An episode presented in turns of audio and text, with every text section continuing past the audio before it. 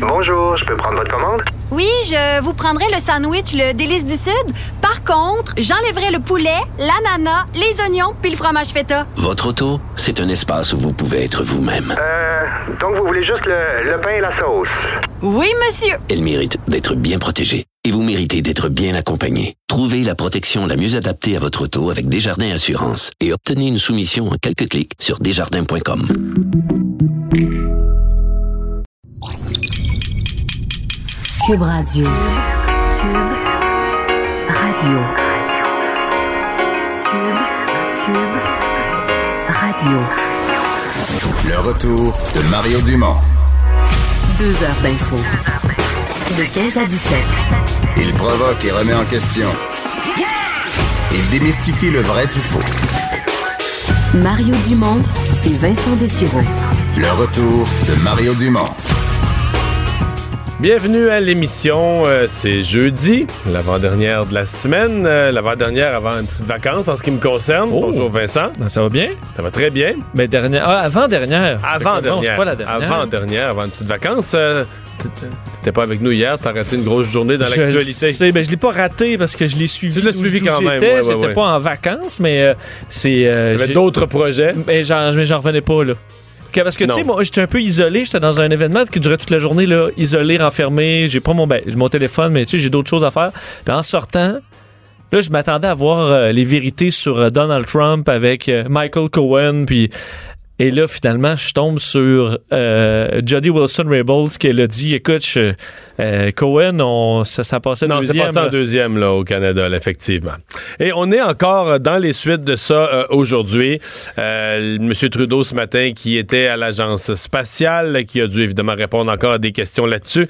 Mais tout de suite après dîner, c'est Andrew Scheer qui a, on pourrait dire, repris l'initiative avec un autre geste d'éclat. Oui, alors que tout le monde est encore sur les soubresauts de, cette, de ces déclarations euh, d'hier de Jody Wilson-Raybould, ben là, on voit clairement qu'on a donné des vraiment d'énormes munitions à l'opposition et euh, ils vont pas manquer, euh, les conservateurs, de frapper sur ce dossier-là dans les prochains jours et les prochaines semaines et les prochains mois. Andrew Scheer a rapidement donné le ton. D'un, on sait qu'il avait demandé la démission carrément du premier ministre, ce qui est quand même pas... euh, quand même pas rien. Euh, Justin Trudeau qui a, qui a- refusé de démissionner. Et là, voilà qu'aujourd'hui, euh, il demande officiellement à la GRC, la Gendarmerie royale du Canada, d'enquêter sur ce dossier-là, sur les agissements du premier ministre et évidemment de son équipe, parce que Jody Wilson-Raybould a pointé du doigt pas juste Justin Trudeau, euh, mais 11 membres, donc euh, de 11 personnes au sein du bureau du premier ministre. Donc, évidemment, pour le dossier de pression exercé auprès de Jody Wilson-Raybould. Lettre donc envoyée à la commissaire de la GRC, euh, bon, qui explique que selon les faits révélés, euh, ben, les, Canadiens sont en droit de craindre que le droit pénal a été enfreint.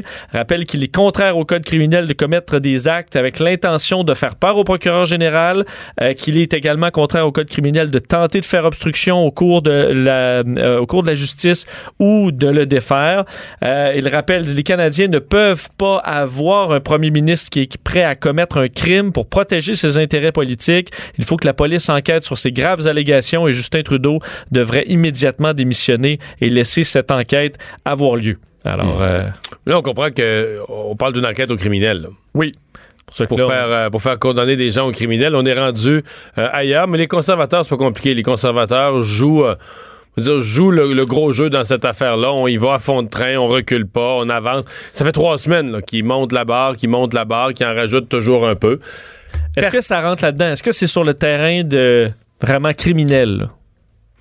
Euh, pff, honnêtement, j'en doute, mais un bon avocat criminaliste pourrait peut-être nous le dire. Moi, je pense qu'on est encore sur le terrain de l'éthique politique. C'est-à-dire, euh, est-ce que M. Trudeau a dépassé une certaine ligne éthique? Faut que tu respectes l'indépendance du procureur général. Mais de, là, parce que si tu lis l'article du Code criminel, je te donne un exemple. Si euh, quelqu'un, je sais pas moi, un Hells Angels, voulait éviter à tout son groupe euh, un procès pour euh, gangsterisme, puis allait jusqu'à la procureure générale, puis la menaçait physiquement de dire on va aller faire sauter ton chalet. Tu comprends? Là, on n'a pas de doute. Là, tu sais, on, est dans des, on est dans des menaces. Est-ce que sur un dossier où la procureure générale a une décision à prendre entre deux options, un accord de réparation ou laisser aller un procès, où tu dis au Conseil des ministres, ça a été discuté, ça a été discuté dans des bureaux après, avec le premier ministre, avec le premier fonctionnaire. Euh, est-ce que tu es dans le même genre de dire que c'est une entrave à la justice vraiment, des menaces? Écoute, ça pourrait à la limite, mais à première vue, moi, ça me paraît plus être un, dossier politique, c'est-à-dire un dossier d'éthique politique, quand même politique, quand même grave. Mais est-ce que est-ce que c'est ce que ça relève de la GRC? Est-ce qu'on met la police là-dedans demain matin? Pas certain. Est-ce qu'on imagine quand même l'exaspération du bureau du premier ministre à dire là, là, Madame Rebolt, là, il faut y aller avec un. Je veux dire. Il y avait visiblement une irritation de dire là, elle n'a rien compris de ce qu'on veut, de ce qu'on veut. Ce qui nous manque dans sa présentation d'hier et qu'elle n'a pas le droit de dire. Peut-être une précision à donner aux gens qui nous écoutent. Parce qu'on se demande pourquoi, euh, tu sais, dire, tout le monde voulait un accord de réparation, pourquoi elle s'entêtait. Et ça, elle peut pas le dire. Peut-être qu'il y avait certains critères euh, qu'elle, avec son, le bureau du DPP, du directeur des poursuites euh, pénales, peut-être qu'il y avait certains éléments qui disaient, garde, l'accord de réparation ne s'applique pas à SNC-Lavalin, c'est pas possible, c'est pas fait pour eux. Peut-être aussi que Mme Wilson-Raybould s'entêtait tout simplement à dire, garde, c'est moi qui décide, puis moi, je veux, je veux tu sais, je vais avoir l'air d'une femme droite, ça fait que 10 000 emplois ou 9 000 emplois, je m'en fous. Moi, je vais avoir l'air droite, puis je vais aller au plus raide, puis tu sais... Là, t'as pas d'argument juridique solide, c'est juste une espèce d'entêtement pour ton image politique, de dire, moi, je veux pas avoir l'image d'une personne qui fait un accord de réparation qu'une grosse compagnie. Là, ça serait plus débattable. Mais ça, on le sait pas, et ça, on ne peut pas le savoir parce que, présentement, SNC Lavalin et devant les tribunaux encore avec cette affaire-là, a essayé de forcer le gouvernement pour avoir son accord de réparation. Donc, si elle parle de ça, là, elle parle de ce qu'on appelle le contenu qui est devant les tribunaux, et ça, c'est absolument interdit. Elle ne peut pas parler de ce qu'elle sait, du contenu de ce qui est devant les tribunaux. Là, là c'est elle qui commettrait une espèce d'outrage au tribunal. Parce qu'est-ce qu'on peut quand même penser avec la quantité de personnes impliquées, dont le premier ministre, Bill Morneau, euh, comme des... Mais même la sous-ministre à la justice. Oui, ben tu dis... même Mme Wilson-Raybould, sa propre sous-ministre, avait commencé, semble-t-il, à travailler sur des scénarios menant vers un accord de réparation. Donc ça se peut qu'il y ait quand même... Ça semble qu'il y ait beaucoup de gens qui croyaient que ça n'avait pas de sens de ne pas faire un accord de réparation. Oui, mais là où il y a un problème, et là, Mme Wilson-Raybould, hier, a, marqué des points pour peu que ce soit vrai ce qu'elle a dit, mais ça semblait l'être. C'était tellement structuré, tellement bien établi. C'est quand elle amène l'aspect électoral là-dedans. Quand elle se fait dire à des élections l'année prochaine au Québec, les votes, ça, euh, moi je suis député, Justin Trudeau dit moi je suis député au Québec. Bon, si elle avait amené l'importance d'un siège social pour le Québec ou pour le pays, c'est une chose d'amener les élections, là, là, t'es, là, là, t'es vraiment sur le bord parce que là, là t'es plus dans les grands principes, t'es vraiment dans une pression politique partisane. Pour... Mais, tu sais, c'est une. c'est une patate chaude pour Justin Trudeau. Tu sais, pense-y, là. Si tu te rapportes au déclenchement de la, de la, session parlementaire, mettons au mois de janvier, qu'est-ce qu'on disait de la session?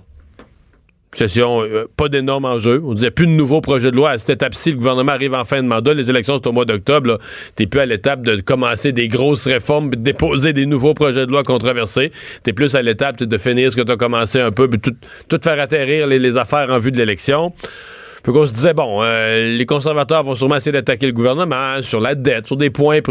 Mais qui aurait pensé qu'un mois plus tard, la discussion allait être, là, est-ce que Justin Trudeau doit démissionner? Ce que le premier ministre doit. C'est fou Tu sais que c'est Noël en février pour les conservateurs. Absolument.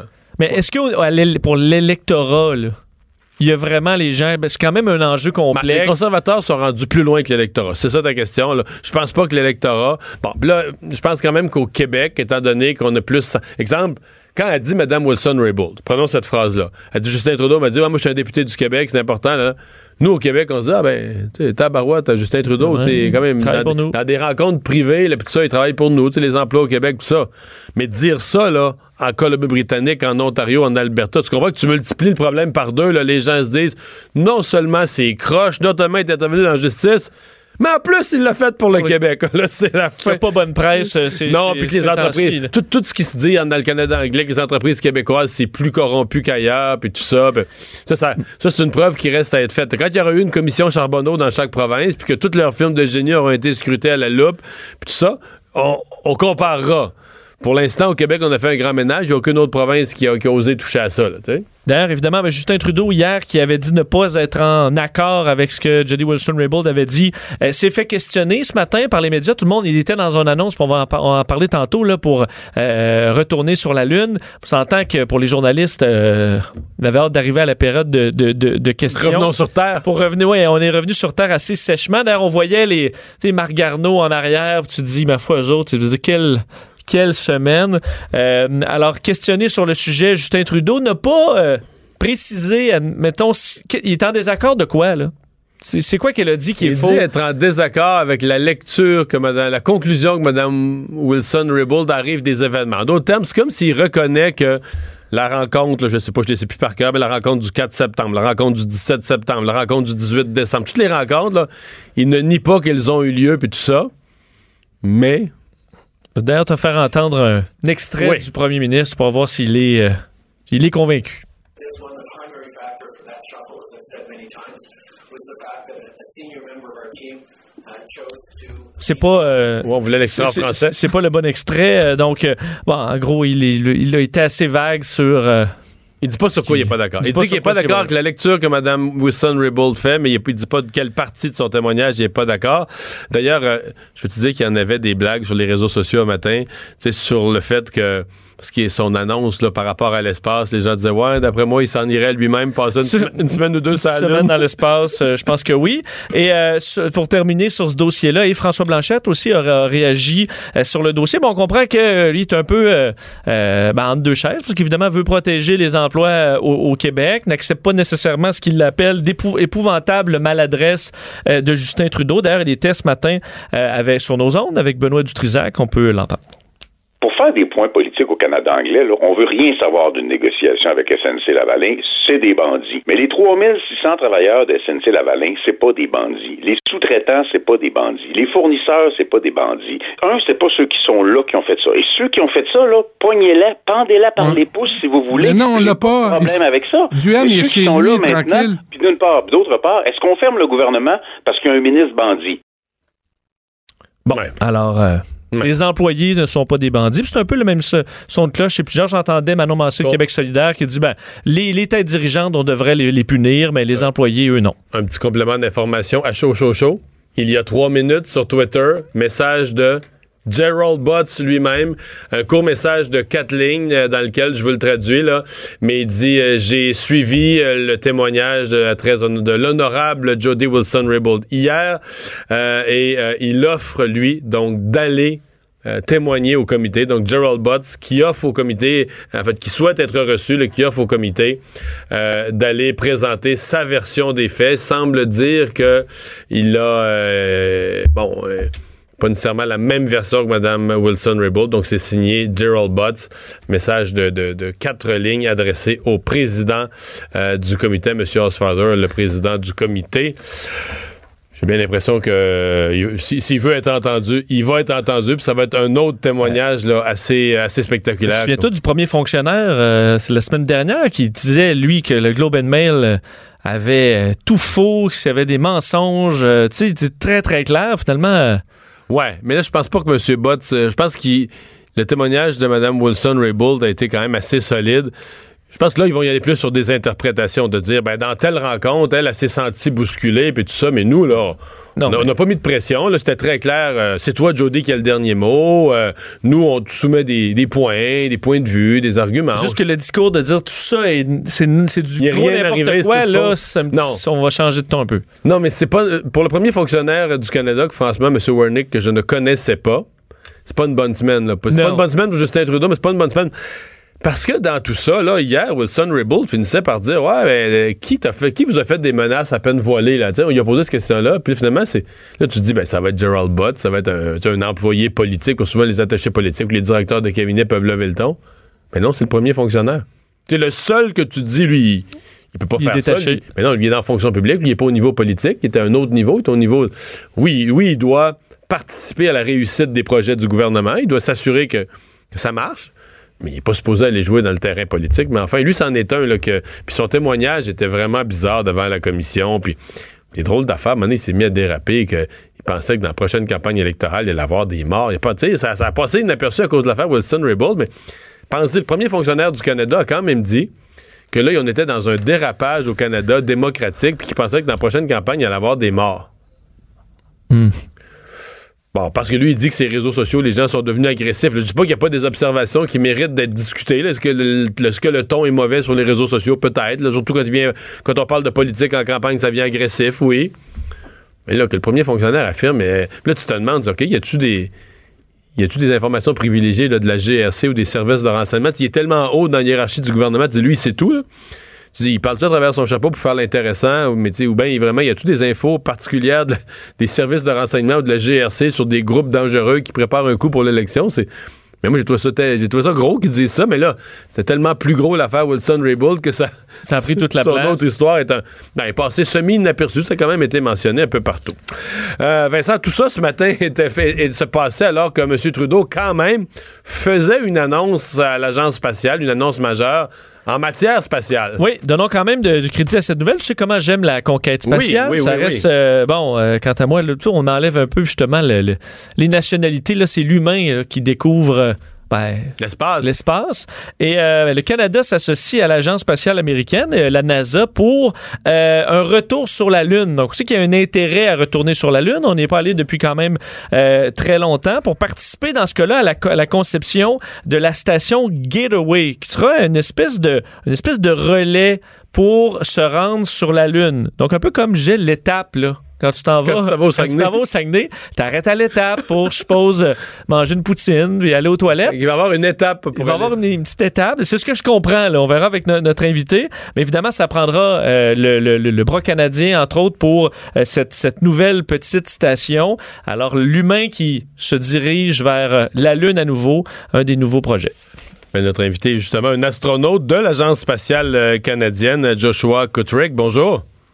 Eh, bonjour à tous, merci beaucoup. Bon, Euh, bon oui, parlez-nous donc du, du projet. Est-ce qu'on le décrit bien? Est-ce que c'est vraiment ça, une espèce de d'étape intermédiaire ou de lieu de relais entre la Terre et la Lune? Oui, c'est ça. c'est la- c'est la- L'annonce euh, aujourd'hui, c'est concerne la prochaine étape. La prochaine étape pour la NASA les partenaires de NASA, comme le Canada, mais non, c'est d'aller là-bas, c'est d'aller euh, à la Lune, à la surface de la Lune dans l'avenir, dans les années euh, à venir. Et ça, c'est une chose qui euh, est vraiment intéressante pour moi, bien sûr, mais c'est une chose qui est vraiment importante pour notre pays aussi, je pense. On sent quand même que le- l'ensemble des missions spatiales, c'est assez vivant euh, au Canada. Ben, présentement, euh, M. Saint-Jacques est lui-même à la station spatiale. Euh, il y a cette participation là, pour le, futur avec cette expérience sur ce retour sur la Lune. On, les choses sont quand même... À l'agence spatiale, il doit y avoir quand même pas mal de, dynamisme. On sent que le Canada joue un rôle réel. Oui, c'est, vraiment, vraiment réel. Et je peux dire que, qu'aujourd'hui, d'être ici comme employé de l'Agence spatiale canadienne, mais aussi comme, comme Canadienne, euh, je suis vraiment, vraiment fier, vra- vraiment fier de, travailler pour l'agence, de travailler avec des personnes comme David, qui, comme vous avez dit, est euh, au space maintenant. Et euh, juste très fier d'être Canadien, c'est, une vraiment importante chose. C'est là vous êtes en entraînement, c'est toute une aventure comme l'entraînement pour devenir astronaute là. Oui, c'est ça. Je suis une nouvelle astronaute depuis 2017. Euh, j'ai, étudié, je m'ai entraîné euh, à Houston avec la NASA. Euh, j'étudie euh, chaque jour pour, pour des sujets comme euh, des sujets techniques. J'étudie euh, la Station spatiale internationale. Euh, des, des procédures techniques et toutes les choses qui, qui j'aurais besoin pour, pour voler en espace quelques journées.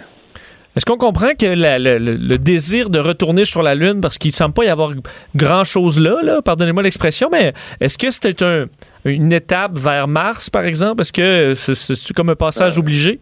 Oui, ex- exactement, exactement. Ça, c'est le but euh, de, de la NASA.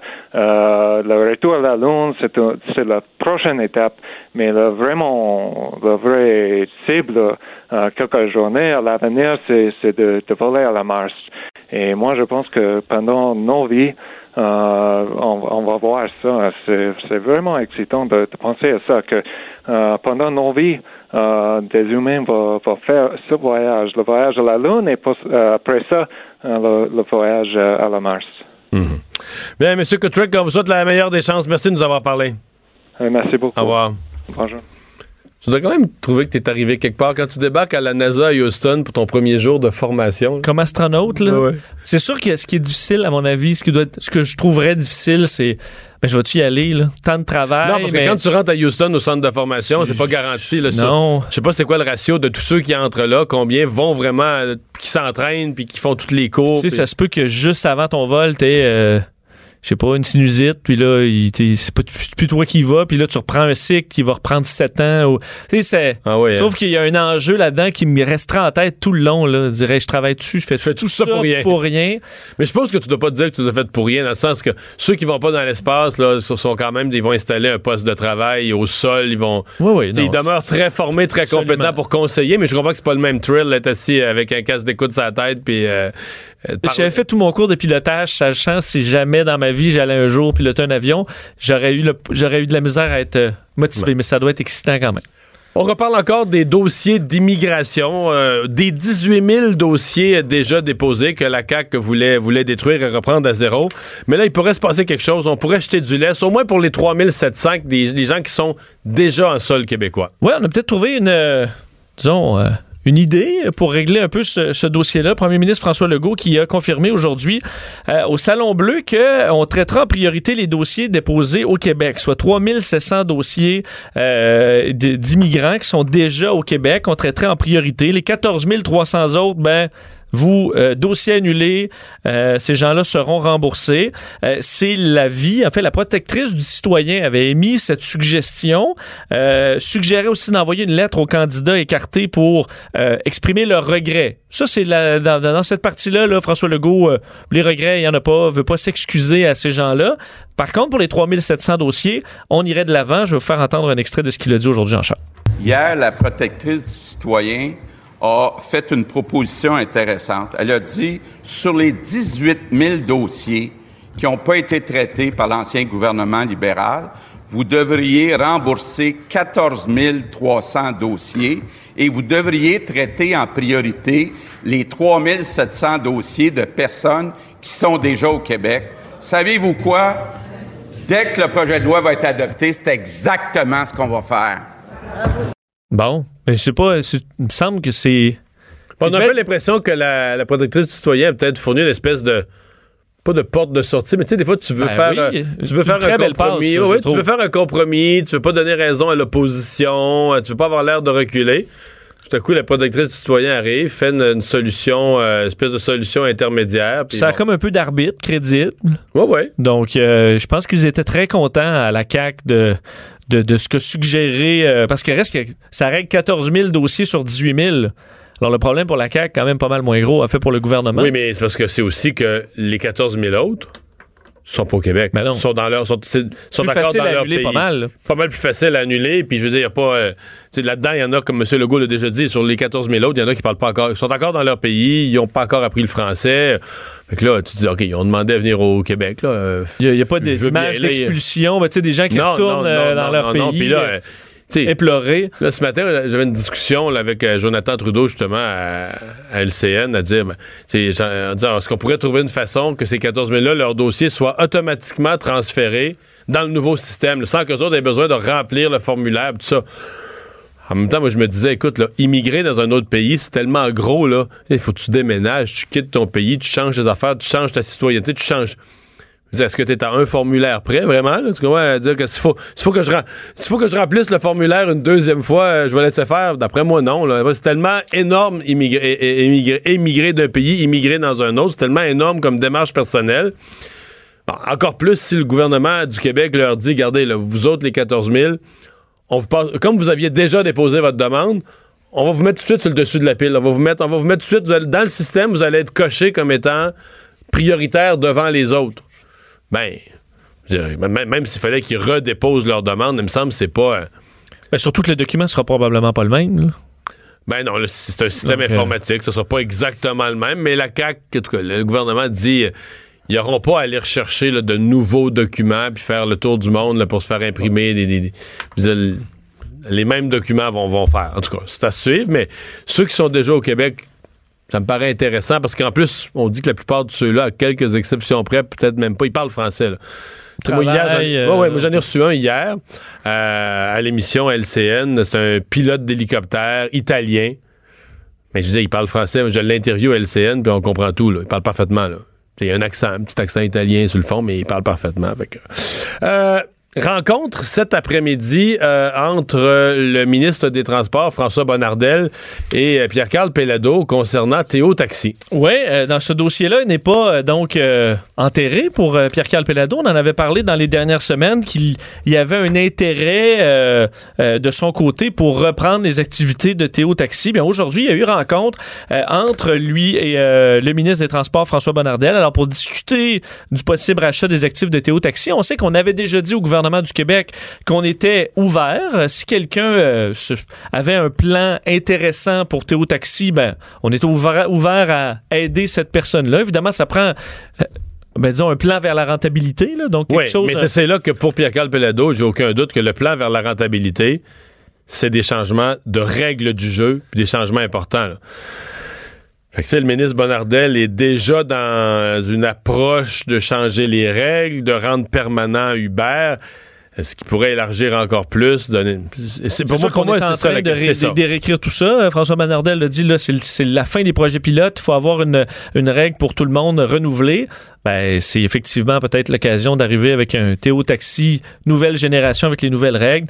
Alors, euh, on sait, Pierre Calpelado avait quand même euh, parlé positivement du modèle de l'entreprise? Alors, euh, en le modifiant un peu, il y aurait peut-être de Hmm. En l'intérêt. fait, ils sont, ils sont peut-être encore à- en rencontre. Leur rencontre était prévue à 14h30. Ils sont peut-être encore à rencontre à l'heure où on se parle. Euh, le Canada, l'armée canadienne, en fait, avait décidé d'acheter euh, des F-18, euh, de les acheter de l'Australie. Euh, des F-18 de seconde main. En fait, on a, on a réfléchi à je sais plus combien de modèles d'avions. Les conservateurs avaient pris une décision. Les libéraux ont dit, ben, finalement, on va acheter, on va dépenser moins, on va acheter du seconde main australien. Oui, et ce, ce dossier-là des, du remplacement des CF-18 canadiens. Pas facile. Écoute, ça va être, euh, avoir été des décennies là, de- d'obstination, de, de- de complications. Et là, c'est un nouveau chapitre à tout ça parce que euh, on C'est sait- quoi que les, les conservateurs achetaient-tu des les conservateurs voulaient acheter le, le nouveau F-35, donc des avions Ah. là, de nouvelle génération. qui avait été développé là, par un groupe de pays. là, de- conjointement avec le Canada, C'est mais ça. dans lequel euh, le- le prix d'achat avait explosé. Là, on est rendu dans les 200-300 millions de dollars chaque appareil. Donc, ça avait, plus, de- ça avait plus de bon sens. On avait décidé de d'annuler tout ça et de repartir en appel d'offres parce que en même, même des gens dans le domaine de, de l'armée, donc des, des pilotes disaient c'est pas un bon choix le F-35, c'est un monomoteur euh, au Canada avec l'immense territoire. Si tu perds un moteur, là, le F-18 présentement, si tu perds un moteur, il t'en reste un avec un monomoteur comme le F-35, même si t'es super nouvelle génération, ben, t'es dans le Grand Nord, là, tu te poses où, là? Il n'y a pas de piste, là, il n'y a pas rien. Alors, euh, ça rendait ça très dangereux, alors qu'il y a des alternatives moins chères ou du moins dans les mêmes prix qui ont des caractéristiques plus. euh, qui, qui Mais fonctionnent on est allé en seconde main. Ben, on est allé, mais en, en temporairement. Donc, les F-18 australiens servent à, à, à remplacer la à génération, euh, l'achat de vraiment une nouvelle génération. Le problème, c'est que là, euh, le, le- selon le directeur parlementaire du budget, on a vraiment sous-estimé le coût de ces F-18 australiens, donc de seconde main, de 200 millions de dollars. C'est une vingtaine, là. C'est pas euh, une flotte. euh, de, de- de 200 appareils, 20 F-18 qui devaient coûter 895 millions selon euh, le gouvernement du Canada, mais on serait plus autour de 1,1 milliard de dollars.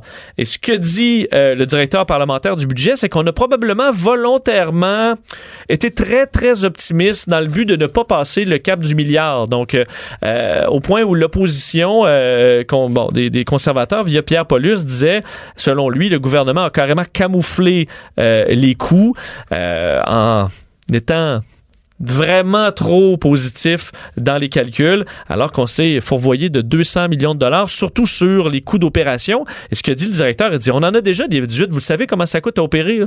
On n'est pas supposé se tromper d'autant sur l'opération des Sur F-18. un équipement connu. Alors qu'on a le, le- le- le- même modèle chez nous au Canada, il y a quand même assez raison là-dessus. Alors, euh, on va en entendre parler encore dans les prochaines années, surtout que les... Mais la dernière fois qu'on a- les avions, c'est des F-18 semblables à ceux qu'on avait.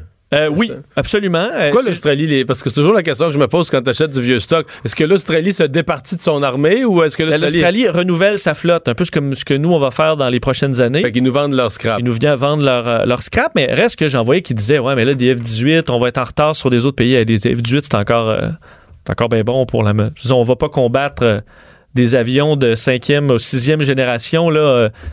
On est le Canada, là. En Libye, on a eu la, une des dernières interventions du Canada. La F-18 est bien correct, là. On est contre des, des pays qui n'ont pas. euh, écoute, une aviation comme les États-Unis, à moins qu'on entre en guerre contre les États-Unis, mais même si on achète des F-35, on, va fin- on va finir deuxième on pareil. finir deuxième. C'est juste que à un moment donné, tu arrives au point où les F-18, lorsqu'on va s'en départir au Canada, ils auront 50 ans. Des avions de chasse de 50 ans, là, ça a servi. Là. Alors, Oui, ça commence ça à commence coûter à très, très cher à maintenir. Et c'est un peu ça le problème. Le retour de Mario Dumont. Pour nous rejoindre en studio, Studio à commercial cube.radio. Appelez ou textez 187 Cube Radio. 1877 827 2346. Euh, mardi, euh, mardi matin, en fait, dans les, informations, on avait euh, cette nouvelle que dans le quartier Onsic, une jeune fille, Vincent, avait été visiblement assassinée. Oui, Noémie Lavoie, une jeune femme de 24 ans, tuée mardi soir dans un appartement du quartier Huntsic. Elle qui avait prévu quitter euh, Montréal, c'est ce qu'on comprend, ville qu'elle aimait, mais où elle ne, elle ne se sentait plus en sécurité. Euh, elle voulait retrouver sa mère euh, mercredi au Saguenay, et malheureusement, ça s'est terminé dans une terrible tragédie. Et nos collègues de la, de la région de TVA Nouvelle au Saguenay-Lac-Saint-Jean ont pu parler à la mère. On rejoint tout de suite Kate Tremblay. Bonjour, Kate. Bonjour. Une mère vraiment éplorée, là. Vraiment éplorée, sous le choc et euh, qui euh, est habitée aussi par cette forme d'incompréhension. En fait, Madame Catiguet, c'est la mère de Noémie. Elle a accepté de nous raconter son histoire, euh, euh, celle de sa fille Mario, dans le but d'aider d'autres parents qui vivent des drames similaires. Donc, ça prend évidemment beaucoup de courage. Ce qu'elle nous a dit, c'est que sa fille avait fait la rencontre donc d'Ali Mahdi Mahamat en 2016. Quelques temps après leur rencontre, le couple avait même eu des démêlés avec la justice en lien là, avec une histoire d'agression envers un autostoppeur. D'ailleurs, Ali Mahdi Mahamat avait été condamné, lui, en lien avec cette affaire, à 24 mois de prison. Et pendant toute la période de son incarcération, Noémie aurait continué à le soutenir moralement et financièrement, toujours selon sa mère. C'est en janvier dernier, à sa sortie de prison, donc, que Noémie a choisi d'aller le rejoindre à Montréal. Il était en liberté conditionnelle et risquait même la déportation en raison de cette histoire d'agression euh, pour Mais, laquelle mais il a euh, Kate, je, fais, une Oui. parenthèse parce que agression sur un autostoppeur, là, euh, tu me dis 24 mois de prison, il n'a pas donné une, une tape sur le bras. Là. Je veux dire, on connaît non, notre oui. système judiciaire qui est pas si sévère que ça. Pour 24 mois pour une agression sur un autostoppeur, je présume que ça devait être quelque chose d'assez sérieux, d'assez grave? Oui, on, a parle, on nous parle en fait d'un crime assez violent. Évidemment, la mère de Noémie voulait pas embarquer dans toute cette histoire-là, mais je, peux vous dire qu'il y avait entre autres des accusations de voie de fait armée. Donc déjà là, là, on voit qu'il y a eu quand même une histoire euh, qui est assez violente. Mais évidemment, elle voulait pas embarquer là-dedans. Mais ce qu'elle me disait, c'est que récemment, lors d'un cours chez séjour là, chez sa mère, Noémie lui avait confié euh, qu'il y avait eu euh, à son endroit là, quelques comportements violents et il semble-t-il que la relation s'était particulièrement détériorée à la mi-février. D'ailleurs, même l'employeur de Noémie s'en était aperçu parce que les deux travaillaient au même endroit à Montréal et avait même lui appelé la mère de Noémie euh, pour lui dire qu'il avait été euh, conscient de certaines choses, qu'il était inquiet et parce qu'elle ne s'était pas non plus présentée au travail dernièrement. Et sa mère, Cathy me disait qu'elle avait tenté à plusieurs reprises, Mario, de la convaincre de le quitter. Mais malheureusement, ces tentatives ont échoué. Je vous laisse entendre un extrait de cette entrevue qu'on a réalisée plus tôt ce matin. Je chicanais beaucoup. Pas toutes les fois qu'il prenait de la boisson ou quoi que ce soit, c'était une chicane dégénérative. Elle m'appelait en pleurant. Tu sais, j'avais connaissance de plein de choses, là, euh, quand même. euh, Puis je voulais pas qu'elle y retourne, mais elle a préféré y retourner. J'ai dit de rester ici. J'ai dit, t'as pas le droit. Il y a personne qui a le droit de te toucher. Il y a personne qui a le droit de te fesser. J'aurais voulu faire plus, mais aujourd'hui, je le regrette. J'aurais dû l'attacher, mais je pouvais pas. Alors, vous le voyez, il y avait vraiment une inquiétude qui était très grande. Et même le jour de son décès, Noémie avait téléphoné à sa mère, là, un peu plus tôt, là, dans les heures qui précédaient, en fait, son meurtre, pour lui demander de l'argent parce qu'elle avait pris la décision dès le lendemain, donc hier matin, de revenir au Saguenay en train.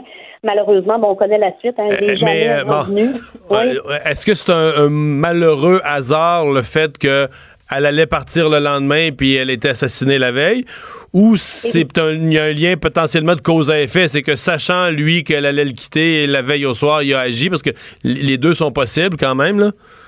Oui, évidemment, c'est des hypothèses qui seront certainement analysées là, au cours de, de, de, tout ce procès, de toutes ces procédures judiciaires qui arrivent, surtout que la mère de Noémie nous confiait que euh, lorsqu'elle l'a appelé vers 19h30, donc c'est un peu de temps seulement avant que le drame se produise, elle était en compagnie euh, du suspect, donc de son conjoint. Euh, est-ce que, bon, par la suite, c'est là que, que, tout s'est enchaîné? Est-ce que c'est en lien avec ce, présumé ou ce départ qu'elle voulait faire? Évidemment, là, faudra voir, mais je peux vous laisser entendre un autre extrait de l'entrevue réalisée avec sa mère où c'est vraiment très émouvant. On lui a demandé qu'est-ce que vous auriez à dire au conjoint de votre fille si vous euh, l'aviez devant vous? Voici ce qu'elle nous a répondu. Il n'avait pas le droit de me l'enlever. Noémie, elle l'a tellement aidé. Elle l'a supporté tout le temps qu'elle était en prison. Elle y envoyait de l'argent. Il n'avait pas le droit de la prendre comme ça. Me l'a enlevé quand même. C'était gratuit pour lui. Et pas pour nous autres. Ça fait tellement mal, puis j'y pardonnerai jamais.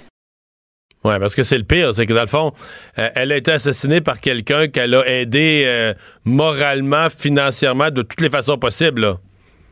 Mm-hmm. Ben, c'est ce que sa mère nous disait. Elle avait eu l'occasion, Madame Gay, de rencontrer cet individu en 2016 lorsque le couple venait de se rencontrer à Montréal et ils étaient allés séjourner chez elle pendant cinq jours. Et à ce moment-là, elle dit que pour elle, euh, ça lui avait paru être un, bon gars. Euh, il y avait une image qui était belle. Il respectait aussi les gens lorsqu'il s'adressait à eux. Donc, à ce moment-là, euh, aucun, aucune idée. Elle n'aurait pas pu s'imaginer qu'un drame comme ça aurait pu se produire. C'est vraiment là à son retour lorsqu'il est sorti de prison et dans les dernières semaines, derniers mois, où il semblerait que là, la situation s'est vraiment envenimée. Mmh. Et là, on en est venu justement à ce drame. Euh, et euh, je vous le disais, elle veut parler aujourd'hui pour tenter d'aider peut-être d'autres parents qui voient leur enfant pris dans un, tourbillon comme celui-là où la violence conjugale peut être présente. Mais si ça peut aider d'autres personnes à, à prévenir peut-être des drames comme celui-là, euh, ben pour elle, ce sera c'est l'objectif visé là par les témoignages qu'elle nous offre aujourd'hui. En terminant, je peux vous dire qu'évidemment les funérailles de Noémie seront célébrées sous peu du côté de Saguenay. Quand exactement, on ne le sait pas encore parce que Mme Gay attendait d'avoir des nouvelles du coroner et des enquêteurs au dossier. Il y avait évidemment des examens qu'on devait pratiquer, entre autres, sur le corps de Noémie euh, pour vraiment comprendre qu'est-ce qui s'est passé lors de cette soirée. Euh, donc, faire d'histoire dans un logement donnespic du côté de Montréal. Ouais. Euh, bon, le, type en question, Mahamat, qui a été arrêté, mais si je comprends bien, qui était un peu en cavale, les policiers le recherchaient déjà à ce moment-là. Ben, en fait, il est en liberté euh, sous condition. Euh, voilà, donc liberté conditionnelle pour euh, après avoir purgé donc un 24 mois, là, nous dit-on, de prison. maintenant, du côté de la mère, ce qu'elle me disait, c'est que l'immigration lui avait dit qu'étant donné que lui, bon, c'est un homme qui est arrivé au pays, il avait 12 ans, et là, qu'étant donné qu'il y avait un, dossier, maintenant un casier judiciaire, que l'immigration, fort possiblement, là, allait lui demander de rendre des comptes et qu'il y avait une déportation possible. Donc, euh, c'est peut-être ce qu'il risquait aussi là, dans les semaines à venir, mais ça, c'est toujours selon les informations là, que sa mère a bien voulu nous livrer, euh, toujours euh, sans vouloir entrer dans les détails là, qui avaient fait en sorte que, justement, sa fille et cet individu s'étaient retrouvés devant la justice là, en 2016 et dans les dernières années. Je voudrais bien revenir une semaine en arrière. Hein. Merci beaucoup, Kate. Le retour de Mario Dumont, le seul ancien politicien qui ne vous sortira jamais de cassette. Mario Dumont et Vincent Dessureau. Jusqu'à 17. Cube Radio. Le buzz de Vincent Dessureau. Alors, Vincent, dans le buzz aujourd'hui, tu as un sujet secret? Oui, euh, ben oui, parce que je voulais revenir avec toi euh, sur, euh, en fait, parce qu'il y a quand même un buzz entourant la, la, chefferie du Parti libéral du, du Québec. Tu trouves qu'il y a un buzz pour ça? Ben quand même, ben, un buzz au niveau politique. Ah, ok, ok, ok. Hein? parce que je lisais, bon, ce matin, cet article comme quoi le Parti libéral se cherchait un sauveur comme chef. Parce que autant... tout le monde cherche un sauveur, là. Tout le monde cherche un sauveur, mais autant ils aiment Dominique Anglade, André Fortin, mais peut-être, ils ont peut-être pas encore la popularité, disons, pour amener le, PLQ euh, au, sommet. Et dans l'article, on parlait de deux personnes, Mitch Garber et l'ex-maire de Montréal, Denis Coderre. Mais entre autres, j'ai écouté ce matin ton, ton émission. LCN. LCN. Et euh, il semblait y avoir un autre nom qui ressort. Ben oui, mais mon nom. Tu peux-tu croire que Tu sais, euh, les invités à LCN, là? Oui. Ben, tu sais, on leur met un micro, là. Oui. Puis- Moi, je- moi, j'anime avec deux micros parce que l'animateur, au cas, que les batteries lâchent, tout ça. L'animateur, si les gens regardent bien mon émission, vous allez voir de chaque côté, j'en ai deux. Puis aussi, quand je tourne ma tête à gauche et à droite, ça garde un meilleur son. Oui. Ça, là, tu sais, quand t'es, ce qu'on appelle ça, dans le langage du métier, être miké. T'as des micros, t'es miké, OK? Mais quand t'es miké, là, tout ce qui se dit est entendu en régie. T- Mais il y a deux personnages du Parti libéral qui, au cours des dernières semaines, sont venus. Puis pendant la pause, ils m'en glissaient un petit mot. Il glissait un petit mot qui avait un intérêt pour, euh, Ben pour toi, ouais, à devenir chef du Parti libéral. ouais, avec les- Mais, mais penses-tu que, admettons, les Non, mais je, oui. juste régler ça tout de suite. Là. Ouais. Je l'ai réglé ce matin. Ça, ça arrivera pas. Ça arrivera pas? Non, ça arrivera pas. Mais d'un, pense Mais ça m'amuse totalement quand même. Je sais- en fait, je sais pas. euh, D'après moi, ils se souviennent pas du référendum de 95. D'après moi, ils connaissent pas ma position sur la laïcité. D'après moi, il leur Mais- manque des petits Mais, bouts. Là, mais mais d'après moi, il t'écoute pas assez. c'est peut-être ça. Parce que moi, admettons, euh, tu sais, je- je t'en- je t'entends là, tous les jours, puis euh, tu m'apparais pas comme un libéral vendu. Non, mais je compte toutes les parties, puis pour toutes les parties, un jour sur un sujet ou sur un autre. là. Non, je comprends. C'est juste que, me semble, actuellement, dans le- euh, mettons, on, Non, mais là, des bons mots sur que- où s'en va le Parti libéral. Mais OK, je- je- parce que peut-être tu connais pas la philosophie du Parti libéral. Quelle Là, tu dis, il va m'embarquer sur un discours d'une vingtaine d'heures. On va être encore ici euh, la semaine prochaine Ouais, parce que la philosophie ouais, d'un ouais, parti, Explique-moi la philosophie. c'est assez bref. C'est gagner les élections. c'est Juste ça. Ben, il y a d'autres choses, là, mais c'est pas mal. euh, C'est un gros morceau, mettons. Même si tu dis qu'ils prennent pas les bonnes décisions, là, ils sont arrogants. euh, Euh, tu peux greffer d'autres valeurs à ça. Là, tu sais, je pense que tu sais, le parti est quand même attaché au Canada, plus que moi d'ailleurs. Des petits points de même. Mais disons qu'en gros, là, gagner les élections, c'est pas mal important. Tu vas me dire c'est important pour toutes les partis, là, ouais. mais pour le Parti libéral, c'est très important. là. Parce que toi, la twist mentale. Pour Mais non, mais là, s'ils font le calcul, à- mettons, eux autres font le calcul sur reconnecter ces francophones, puis tout ça, puis tout. Là. Non, c'est un bon calcul. Je pense qu'il ferait un bon choix. C'est juste que tu prends quelqu'un que- qui n'est pas nécessairement d'accord avec euh, tes idées actuelles. Puis, Ouais. fait que toi, les deux, il faut Ça que s'arrange. chacun un twist. euh, Ça. C'est pour gagner les élections. mais comment t'expliquerais ça, mettons, toi, là, devant tes. J'ai même Des pas électeurs? réfléchi à Ah, ça. t'as pas réfléchi, non, je me suis pas rendu à cette étape-là. Je retournerai pas en Ben- politique, puis pas au Parti libéral, anyway. Parce que Mitch Garber, euh, l'autre nom, un des autres Il a noms. déjà dit non, j'ai vu Ben, ça. lui, ça, il a tweeté dans les dernières minutes en disant euh, euh, Bon, vous pouvez dire que je n'ai jamais et je ne vais jamais le considérer. Bon. Alors, il reste juste Denis Coderre. Bon, mais ça, c'est une super candidat vedette. je sais pas, je suis pas à leur place, mais moi, si j'avais le choix entre Dominique Anglade, André Fortin, puis Denis Coderre, j'hésiterais pas à savoir lequel je mettrais troisième, là. Pour des chances de, de renouveler le parti, de rajeunir l'image, de gagner les élections, je sais pas. Non? Ben, Est-ce que tu penses que Denis Coderre est l'homme de la situation présentement pour Non. ramener un parti. euh. Puis c'est un bon gars, il a des belles qualités, tout ça, mais tu sais, je veux dire, il vient de perdre au municipal, puis. euh, À mon avis, il va retenter le coup peut-être plus au municipal, justement, que, En tout cas, que comme futur. euh, bon, alors. euh, alors, t'exclus ça. euh, j'exclus ça là, totalement. je vais pas perdre mon Mais- collègue, là. Ah, tu peux dormir tranquille. Mais je voudrais surtout pas, par exemple, que ça vexe. parce que moi, j'ai beaucoup d'admiration pour Dominique Anglade, pour André Fortin. Faut pas qu'il soit vexé par ça quand même. Ouais, mais les gens nient généralement jusqu'à ce qu'ils nient plus, là. Ah, tu dis les gens qui veulent pas. Ouais, euh, toi, ouais, tu ouais, puis finalement, demain, tu fais une conférence de Non, presse, je le non, non, pas. non, non, non, tu Parce peux, que tu- tu peux dormir tranquille. Parce que demain, c'est notre dernière émission. Après, tu dis que tu pars. Fais une semaine de Tu vacances. pars en vacances, mais est-ce que c'est dans le fond juste parce que vendredi après l'émission, t'annonces que tu deviens chef du Parti libéral? Ça s'annonce pas pour ça, non. OK. Non, non, non, mise pas, mise pas là-dessus. Parfait. Euh, bon, rentrons dans ton, euh, ton vrai buzz après ce sujet surprise. Lancement très important pour SpaceX. Ouais, juste. Ben, c'est parle- vraiment l'espace aujourd'hui. Oui, parce qu'on parlait de la conquête de la Lune euh, tantôt, mais un mot sur ce qui va se passer samedi.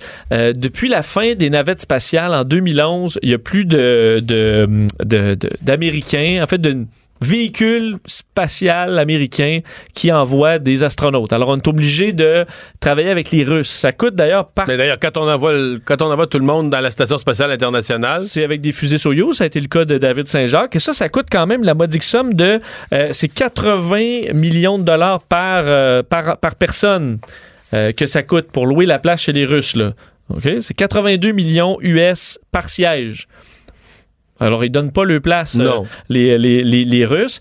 Et euh, après, bon, des années de développement, euh, la NASA a donné, des, con- a donné ce contrat-là au privé. Donc, il y, a- y a une fusée qui va prendre la relève à la NASA, mais qui est encore loin d'être développée. Et là, ceux qui vont envoyer des, des astronautes en orbite, ce sont SpaceX et Boeing. Boeing a eu un contrat de 4 milliards, SpaceX un contrat de 2 milliards et demi pour opérer et envoyer des astronautes dans l'espace. Et samedi... Donc, une nouvelle génération de fusées privées. Euh, ouais, exactement. En fait, c'est surtout la capsule parce que ce sera sur les fusées qui existent déjà de SpaceX. Mais tu auras une capsule au, euh, au sommet avec des astronautes à l'intérieur. Puis évidemment, la fusée change pas, mais c'est que vu que là, il y a des gens en haut- sur le top plutôt que des satellites, il faut que tu démontres la sécurité de ton affaire pas mal plus, là, tu comprends? Ouais. Euh, alors, euh, puis SpaceX en a quand même eu des, des incidents, là, très peu, mais il y en a quand même eu quelques-uns. Et là, ça Parce que si tu perds un satellite, c'est plate financièrement, là. Mais si tu perds des êtres humains, c'est. c'est Ça fait de- mauvaise presse, Ouais, euh, disons pas mal. mauvais. Euh, et la, la- la capsule euh, Dragon, donc qui, qui a été développée par SpaceX, va être envoyée dans l'espace samedi. Avec du monde dedans? Pas de monde, avec des mannequins. Mais si ça, ça marche, là, ça déclenche le processus euh, et euh, le, le- la- le- le prochain lancement, ça fait ça autorise SpaceX à envoyer des Tu sais astronautes. qu'à l'époque, ils avaient envoyé. C'est-tu les Russes? Ouais, c'est les Russes qui avaient envoyé- ou les Américains qui avaient envoyé un chien avant les êtres humains? C'est les Russes, si je me C'est les trompe Russes, pas. ouais. Un singe aussi après? Mais ça, on pourrait plus faire ça, là. Non, parce que ce serait. Il faut là, faut envoyer. Parce que maintenant que les animaux, maintenant que la hiérarchie est inversée, il faudrait d'abord envoyer des humains. Puis s'ils survivent, là, on pourrait envoyer des animaux. Parce que comme l'animal est devenu plus important que l'être humain, dans la nouvelle hiérarchie de 2019, ben là. T'as t'as raison. Je On peut, pas. on peut plus, on peut plus risquer la vie d'un chien juste pour savoir si c'est sécuritaire pour les humains. C'était euh, Laika, donc en 1954, euh, qu'elle est. euh, Dans un Sputnik. dans un. Ben, Sputnik, c'était le nom du satellite. Ouais, c'est ça. Donc, euh, Dans un, ouais, qui s'appelait les le petit vaisseau là, des Russes, là, les, le vert. oh, oh, ça m'échappe. bonnes, euh, elle est décédée en orbite. OK, donc euh, Laika, ça n'a pas marché, là. Laika, ben, ça a marché. Elle a donné Euh, sa vie pour euh, la science. Elle est morte sept heures après le lancement de stress et de surchauffe. Quand même. c'est pas, super, hein? Ouais, mais. C'est pas super. Alors, euh, c'est, bref, le- le- samedi, si ça marche, vous pourrez l'écouter en direct. euh, On annonce une météo euh, qui serait un go pour, à 80% Et si ça marche, ben, c'est le. le- SpaceX, c'est Cap, Canaveral aussi, là. Ils, Euh, oui. Ils sont au même endroit que la NASA pour leur. Absolument. Même sur un des anciens sites là, qui a été. euh, la dernière fois qu'on a lancé, il me semble, c'était même à l'endroit où on avait euh, euh, lancé la, le- un des Apollo. là. Donc, euh, c'est, ce, sera à, ce sera à suivre. J'espère que ça va bien se passer. C'est un mannequin euh, qui sera à l'intérieur de la capsule. Et Boeing aussi qui a développé sa propre capsule qui va être. euh, qui se rendra dans l'espace aussi euh, dans, les, dans les prochains mois si tout va bien. Tu me parles encore de YouTube? Oui, parce que euh, un petit suivi sur cette guerre pour être numéro un. Pour la là. première place, là. Je vous disais que le. le- le- Ça, c'est pas un nombre de visionnements. C'est un nombre d'abonnés. sur un- une chaîne YouTube. Exact. PewDiePie, euh, une vedette de jeux vidéo qui est à près de 90 millions d'abonnés. Et le deuxième, c'est T-Series, une page de euh, vidéos de Bollywood, donc des, du Hollywood indien qui danse. Et il y a une certaine guerre parce que les fans de... Pour les gens comme moi, que je qualifierais les gens ordinaires, là, les deux, c'est plate. Vous, pouvez pas croire que c'est ça qui se compétitionne. Les deux, c'est pas regardable. Il y a rien à voir. Effectivement. Bon, commentaire éditorial. Pour, pour beaucoup de gens, c'est le cas, mais bon, qu'est-ce que tu veux? C'est pas, c'est pas nous qui décident. Et euh, il y a une guerre parce qu'évidemment, les fans de PewDiePie ne veulent pas qu'une chaîne indienne euh, que personne écoute, évidemment, en Amérique du Nord, devienne numéro un sur YouTube. Euh, ben là, euh, on- ils sont descendus un petit peu plus bas, ces, ces fans-là, parce que tu as vu toute l'histoire de la pédophilie sur YouTube, donc des pédophiles Ouais. qui se partageaient des vidéos d'enfants qui font de la gym ou tout ça en mettant des, euh, des temps où l'enfant est dans une position compromettante, euh, se partageait toutes sortes d'affaires. Et là, YouTube a dit, on arrête ça, on supprime des dizaines de millions de commentaires, on supprime des, des, des centaines de pages. Mais là, ce que les fans de PewDiePie ont décidé de faire sur les pages de T-Series, c'est de faire des commentaires identiques à ce qu'on a banni dans le but de faire bannir la Donc, chaîne de faire des commentaires pédophiles sur des vidéos de, de femmes tout habillées qui dansent, qui ont rien à voir avec, la- rien à voir avec ça. Exact. Dans le but que YouTube ferme la page. Alors là, il y a présentement plein de justement les timestamps qu'on appelle, donc comme on fait sur pour essayer d'isoler un enfant qui serait dans une position révélatrice. Parce que comme c'est de l'intelligence artificielle, YouTube va détecter oh oh ça c'est un commentaire d'un pédophile potentiellement. Et ils vont le supprimer. Mais évidemment, c'est plus compliqué que ça, puis euh, ça devrait pas fonctionner, surtout avec l'importance de la page. Et ton point c'est que là ça joue dur pour la première Ça place. joue dur. Alors, il y en a qui font des, toutes sortes de commentaires qui, euh, ben, évidemment, dans les, dans les, euh, des mots un peu cachés, là, mais qui sont utilisés dans le jargon pédophile, dans le but que YouTube euh, supprime la page. Alors, on utilise tout ça. On met aussi juste le mot-clic ou, euh, euh, pour que YouTube soit disons, intervienne là-dessus, comme si c'était une page pédophile, alors que ça l'est vraiment pas du tout. Là. C'est des gens qui dansent, puis il n'y a absolument aucun problème là. Mais tu vois à quel point les fans Mais, mais sont dans, ton histoire, là, c'est que les partisans du, du gars de jeux vidéo, le Pew, euh, PewDiePie. Eux capotent d'être dépassés potentiellement par le site de Par Bollywood. une chaîne indienne. Tu- Mais- on Mais l'inverse, c'est pas vrai. On a l'impression que la chaîne indienne ne sont pas en compétition. C'est juste du monde qui s'abonne parce qu'ils trouvent vraiment ça beau de voir des femmes indiennes danser. Puis eux sont pas en compétition. Il y a euh, aucune guerre là. Euh, c'est juste ça augmente parce que les Indiens sont de plus en plus connectés. C'est un pays évidemment euh, massivement plus populeux que les États-Unis ou le Canada. Donc veux, veux pas, euh, ils vont gagner là au bout du compte. C'est juste que pour euh, Certains Américains, ça paraît inconcevable qu'un site américain comme ça soit ait comme numéro un une page indienne, mais eux, effectivement, euh, je pense qu'ils ont rien à foutre de cette guerre-là. Là. En sont en guerre, ce sont... Ils savent euh, peut-être ce sont même pas, ouais. Euh, une salsa bien relevée. Oui, je veux te raconter cette histoire euh, rapidement, euh, qui vous donnera peut-être pas le goût, enfin qui vous donnera le goût de donner assez de pourboire aux gens qui vous livrent de la nourriture. Euh, Wow. Parce qu'un homme du Tennessee euh, est incarcéré parce que lui, il s'appelle Howard Matthew Webb, 31 ans. Il a mis une vidéo sur le web. C'est toujours une bonne idée, ça, de régler ses comptes sur, euh, sur le web. Euh, a écrit tout simplement voilà ce qui se produit quand vous donnez un pourboire de 89 cents pour un trajet de presque 30 minutes. Lui travaillait pour un restaurant mexicain local. Et euh, sur la vidéo, on peut. Mais le- ils livrent loin, là, parce que généralement, il y a personne qui livre si loin que ça. En tout cas, c'est Ben, exceptionnel. Je suppose que 30 tu sais, des fois en ville, Ouais, 30 minutes. euh, 30 minutes, ça peut euh, être vite passé. Puis c'est vrai que 89 cents, je sais pas c'est quoi Pas la généreux, commande, là. mais c'est pas très généreux. Alors, je suppose que ça s'est fait par, d'avance par une application. Alors, lui il connaît déjà son pourboire.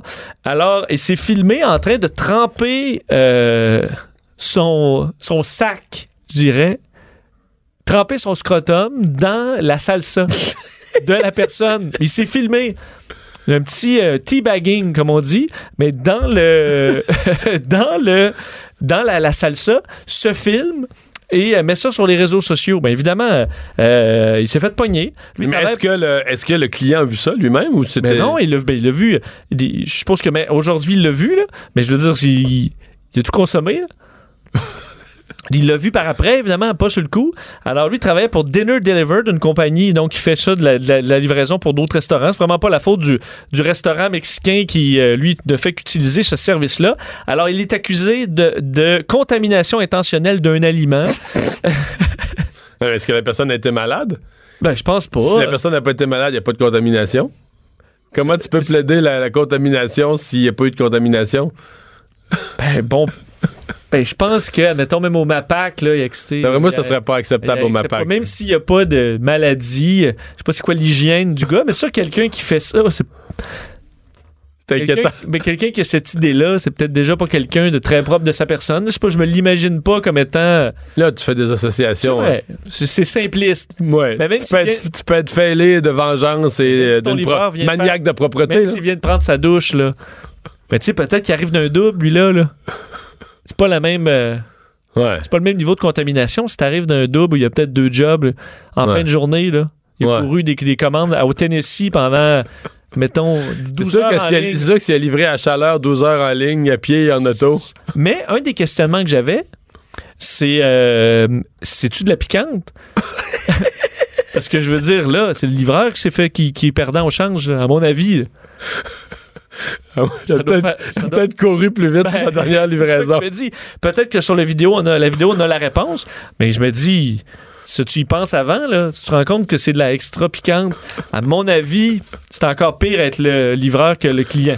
Bon, mais ça, l'histoire le, le dit pas. L'histoire le, le dit pas. Mais après ça, tu y vas dans la, la crème sûre, puis ça, ça calme le tout. Ça calme le feu. T'es en forme? non, je, sais pas, là. Fait que, euh, mais là, le, le procès n'a pas eu lieu. Ben, non, mais en fait, là, il Non, parce qu'après moi, c'est ça qu'il va plaider. Il va plaider, moi, j'étais propre, il n'y a pas de contamination, je sais pas de quoi vous parlez, monsieur le juge. Ben, écoute, euh, Tu suivras le procès, là. Ben, lui, il demeure derrière les barreaux. T'es pas sérieux? Ouais. C'est pas juste une simple sommation à comparaître. Il est derrière les barreaux. Oui, c'est pas des doux au Tennessee là-dessus parce que il reste derrière les barreaux jusqu'à son audience le 12 mars prochain.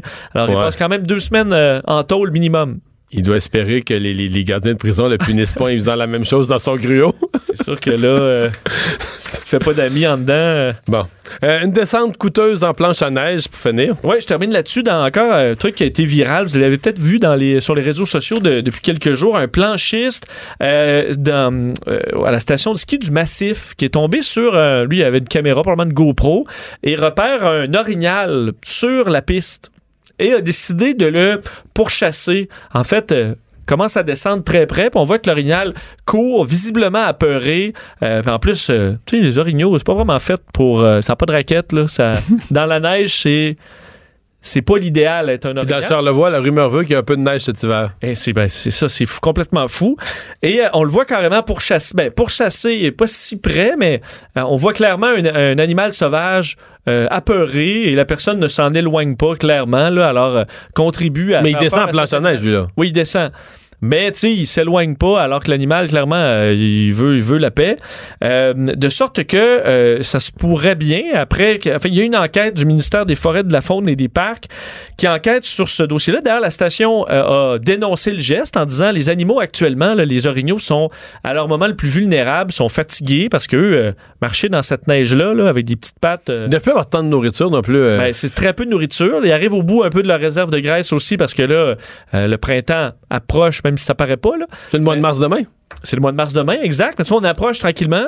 Alors, ils ont pas pas beaucoup de nourriture, euh, pas beaucoup de réserves de graisse, sont dans des mètres de neige. Alors, c'est là que les animaux sont. euh, Il y a de plus en plus de risques pour leur vie. Alors, de les faire courir en fou, en panique, c'est à peu près la pire chose qu'on peut leur faire. Alors, le ministre, euh, le ministère des Forêts, de la Faune et des Parcs qui enquête là-dessus, le planchiste qui pourrait copier d'une amende. Et dans le Journal de Montréal, en 2017, on avait, bon, co- comme nouvelle, comme quoi un homme, deux hommes du nord du Québec, c'était, dans un contexte actuel, avaient pourchassé un orignal et eux avaient été condamnés à 1825 Wow. d'amende chaque. Alors, pourchasser les animaux sauvages, c'est vraiment euh, des amendes assez corsées. Je défends pas le gars, là. Du tout. Mais si tu mettais l'ensemble des amendes, là, Oui. du, du code de la route, de tout ce qui peut constituer un danger pour des enfants, là, convaincu quand même qu'on serait. On, on trouverait que le 1800 arrive haut, là. Oui, parce que je pense qu'oublier son animal euh, dans la voiture, là, au gros soleil, c'est 60 OK? Puis là, tu glisses en arrière, puis là, c'est 1800. Ouais. Parce que tu sais, chaque ministère a ses amendes qui ont été faites dans des lois différentes. Quand tu classes ça, tu dis, OK, ça, c'est plus grave que, que risquer la vie d'un enfant aussi, ou tu sais, c'est. Tous ces gens-là ne sont pas parlés nécessairement. là. Non, Donc, non, c'est ça.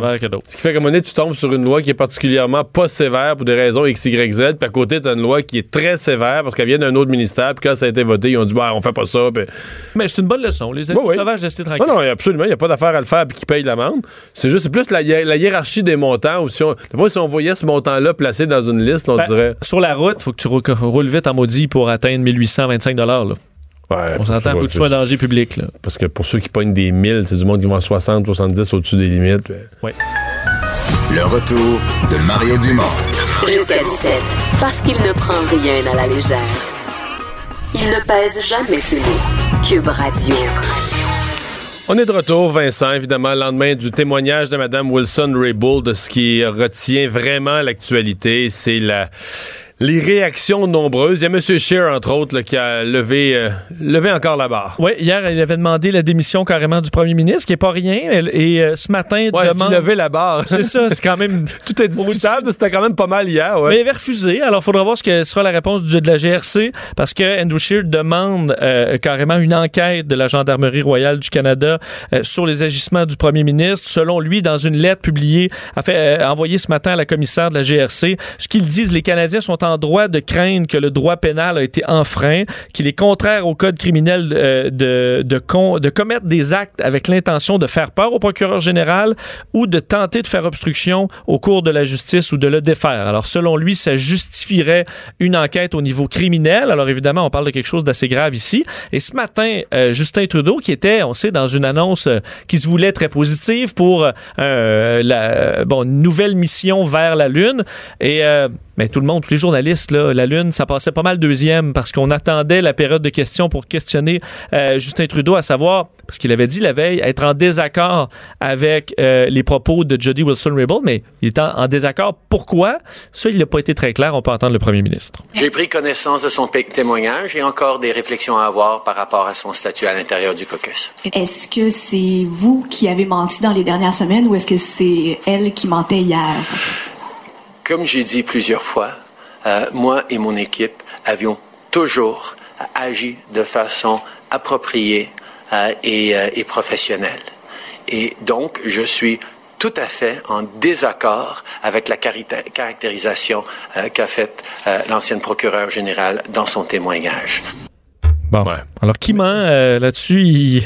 Ben, il- lui, ce qu'il dit, c'est qu'ils ont une interprétation différente des mêmes événements, euh, des, mêmes, euh, des mêmes conversations. Un qui risque d'avoir aussi une vision très différente des mêmes événements, c'est Gerald Butts, évidemment le principal conseiller de Justin Trudeau qui a démissionné euh, dans les, les derniers jours. Évidemment, ça avait, on comprend un peu peut-être plus pourquoi aujourd'hui, voyant la- la- la- la- l'importance du témoignage hier de Jody Wilson-Raybould, ben, il demande lui-même à être entendu. Gerald Butts, il a publié euh, sur les réseaux sociaux une, demande euh, au comité de la justice pour être entendu, demande quand même un certain temps pour des conseils légaux sur évidemment ce qu'il peut dire ou ne pas dire, mais veut euh, pouvoir parler et donner sa version des faits. On peut s'attendre à un, un discours assez différent de celui de Mme Raybould. Ouais. Puis on peut s'attendre à ce qu'il prenne une défense énergique. Lui, c'est un ami personnel de Justin Trudeau. Et là, il est plus, il a déjà perdu son poste. Donc, à Ah, mon lui, avis, il va essayer de prendre le libre plus de parler. donc on peut de s'attendre ouais. à une défense très énergique. Euh, Est-ce que les bornes de recharge pour les autos électriques sont suffisamment utilisées? Ben, euh, on peut se poser la question. En tout cas, pour le ministre, euh, ça ne change pas son plan d'en installer de nouvelles. On a vu dans le journal euh, ce matin que les bornes de recharge sont peu utilisées. En fait, la moyenne, c'est 0,7 fois par jour l'an dernier. Moins par fois par bonne. jour. J- j'étais- J'ai déjà chialé contre ça, j'étais un petit peu surpris. Moi, je regarde celles qui sont sur mon chemin, près du building à TVA. En fait, il y en a des deux côtés. Autrefois, c'était tout le temps vide. C'était une place de stationnement perdue.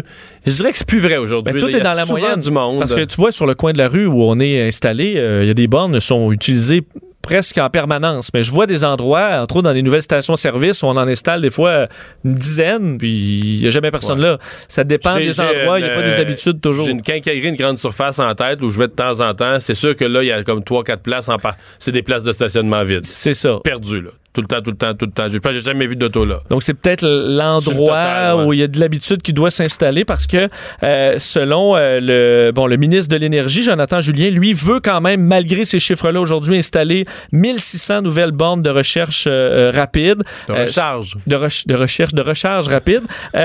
Son point, en fait, c'est, ben, tu sais, on va les installer puis les gens vont venir. Si on n'en installe pas, ben, les gens euh, s'achèteront pas de véhicules électriques. Alors, c'est encore cette, cette, cette idée qui est, qui, qui- est préconisée au gouvernement. On prédit qu'environ 200 000 véhicules seront euh, électriques d'ici 2024, alors que présentement, c'est seulement 40 000. Alors, on en installera, même si pour l'instant, euh, il n'y a pas de fil, disons, pour aller se recharger sur une borne.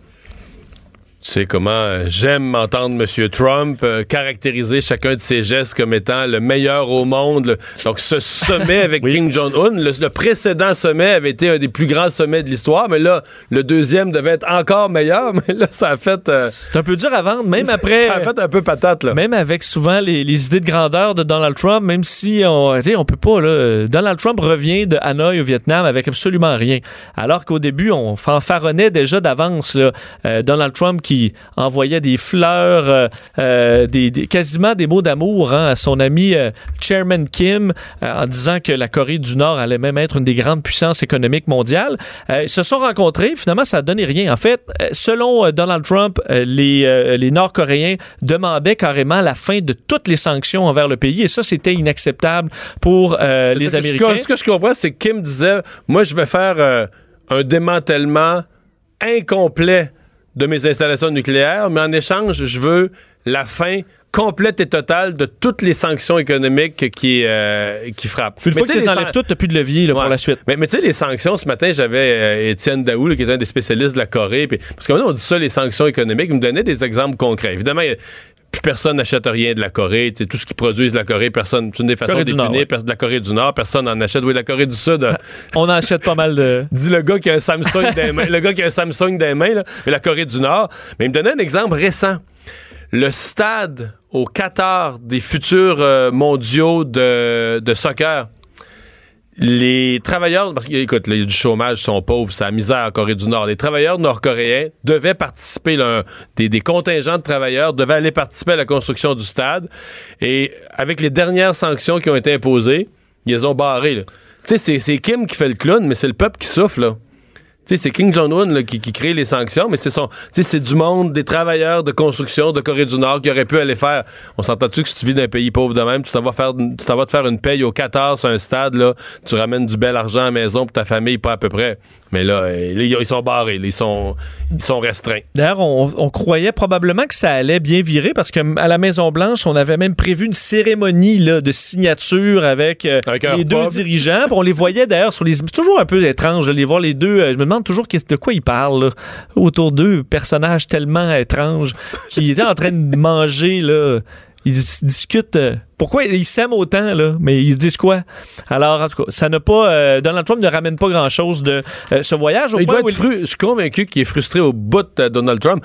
Tu sais, c'est sûr qu'on regarde ça, des fois, la politique, nous autres, de loin, puis surtout les gens qui en ont jamais fait. Mais tu sais, 20 heures d'avion quand t'as 71. Arrange ça de toi et Bob. T'as beau dire c'est le président américain puis qu'il a le confort, là. 20 heures de l'avion, là, c'est de la M, là. Tu comprends? C'est dégueulasse. Lui, il a fait 20 heures aller. Il a été là 30 heures. Puis il refait 20 heures pour revenir. Pour absolument rien. Pour jaser avec un bouffon habillé en Mao, là, tu sais, puis qui s'est rien développé, il a rien débloqué. C'est sûr qu'il est frustré, là.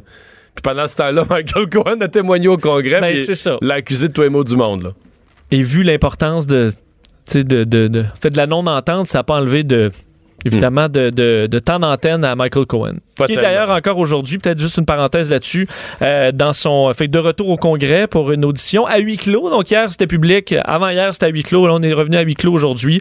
Alors depuis euh, 9h30 ce matin, la commission du renseignement de la Chambre des représentants euh, qui euh, bon le questionne, on s'entend que ça dure euh, encore une fois plusieurs heures. Je suis assez peu au courant de la prochaine nouvelle. Tu me parles d'un vol de café. Oui, une histoire vraiment fascinante. Euh, un, un vol particulièrement audacieux. Je vais te raconter l'histoire, puis tu. Vous allez sûrement être plusieurs à vous gratter un peu la tête parce que euh, la police de Sherbrooke demande l'aide du public pour euh, bon résoudre un vol mystérieux de café.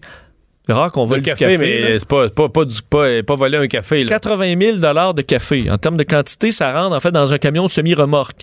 OK, donc c'est un semi-remorque de café. Semi-remorque de café. C'est il y a trois semaines, le 7 février, vers 4 heures, euh, vers 14 heures, au café Victoria. C'est un grossiste. Lui, le camion arrive, envoie son café et le café devait être livré aux États-Unis. Donc le grossiste charge le camion de, son, de son produit. Lui, à, à 14 heures, là, il s'attendait à avoir un camion qui vient chercher pour 80 000 dollars de café. Puis à 14 heures, il y a un camion qui arrive. euh, Puis il remplit. Puis avec le, un monsieur qui arrive qui dit Je m'appelle Jimmy Hull, puis je viens chercher le café. Puis tu te dis Hey, on a-tu du café à livrer Oui, parfait. Il arrive à bonne heure. Le camion. remplit le camion de café. Le camion part. Puis là, à un moment donné, on, on a des nouvelles du, euh, du, du client aux États-Unis qui dit Hey, euh, j'ai pas reçu mon café.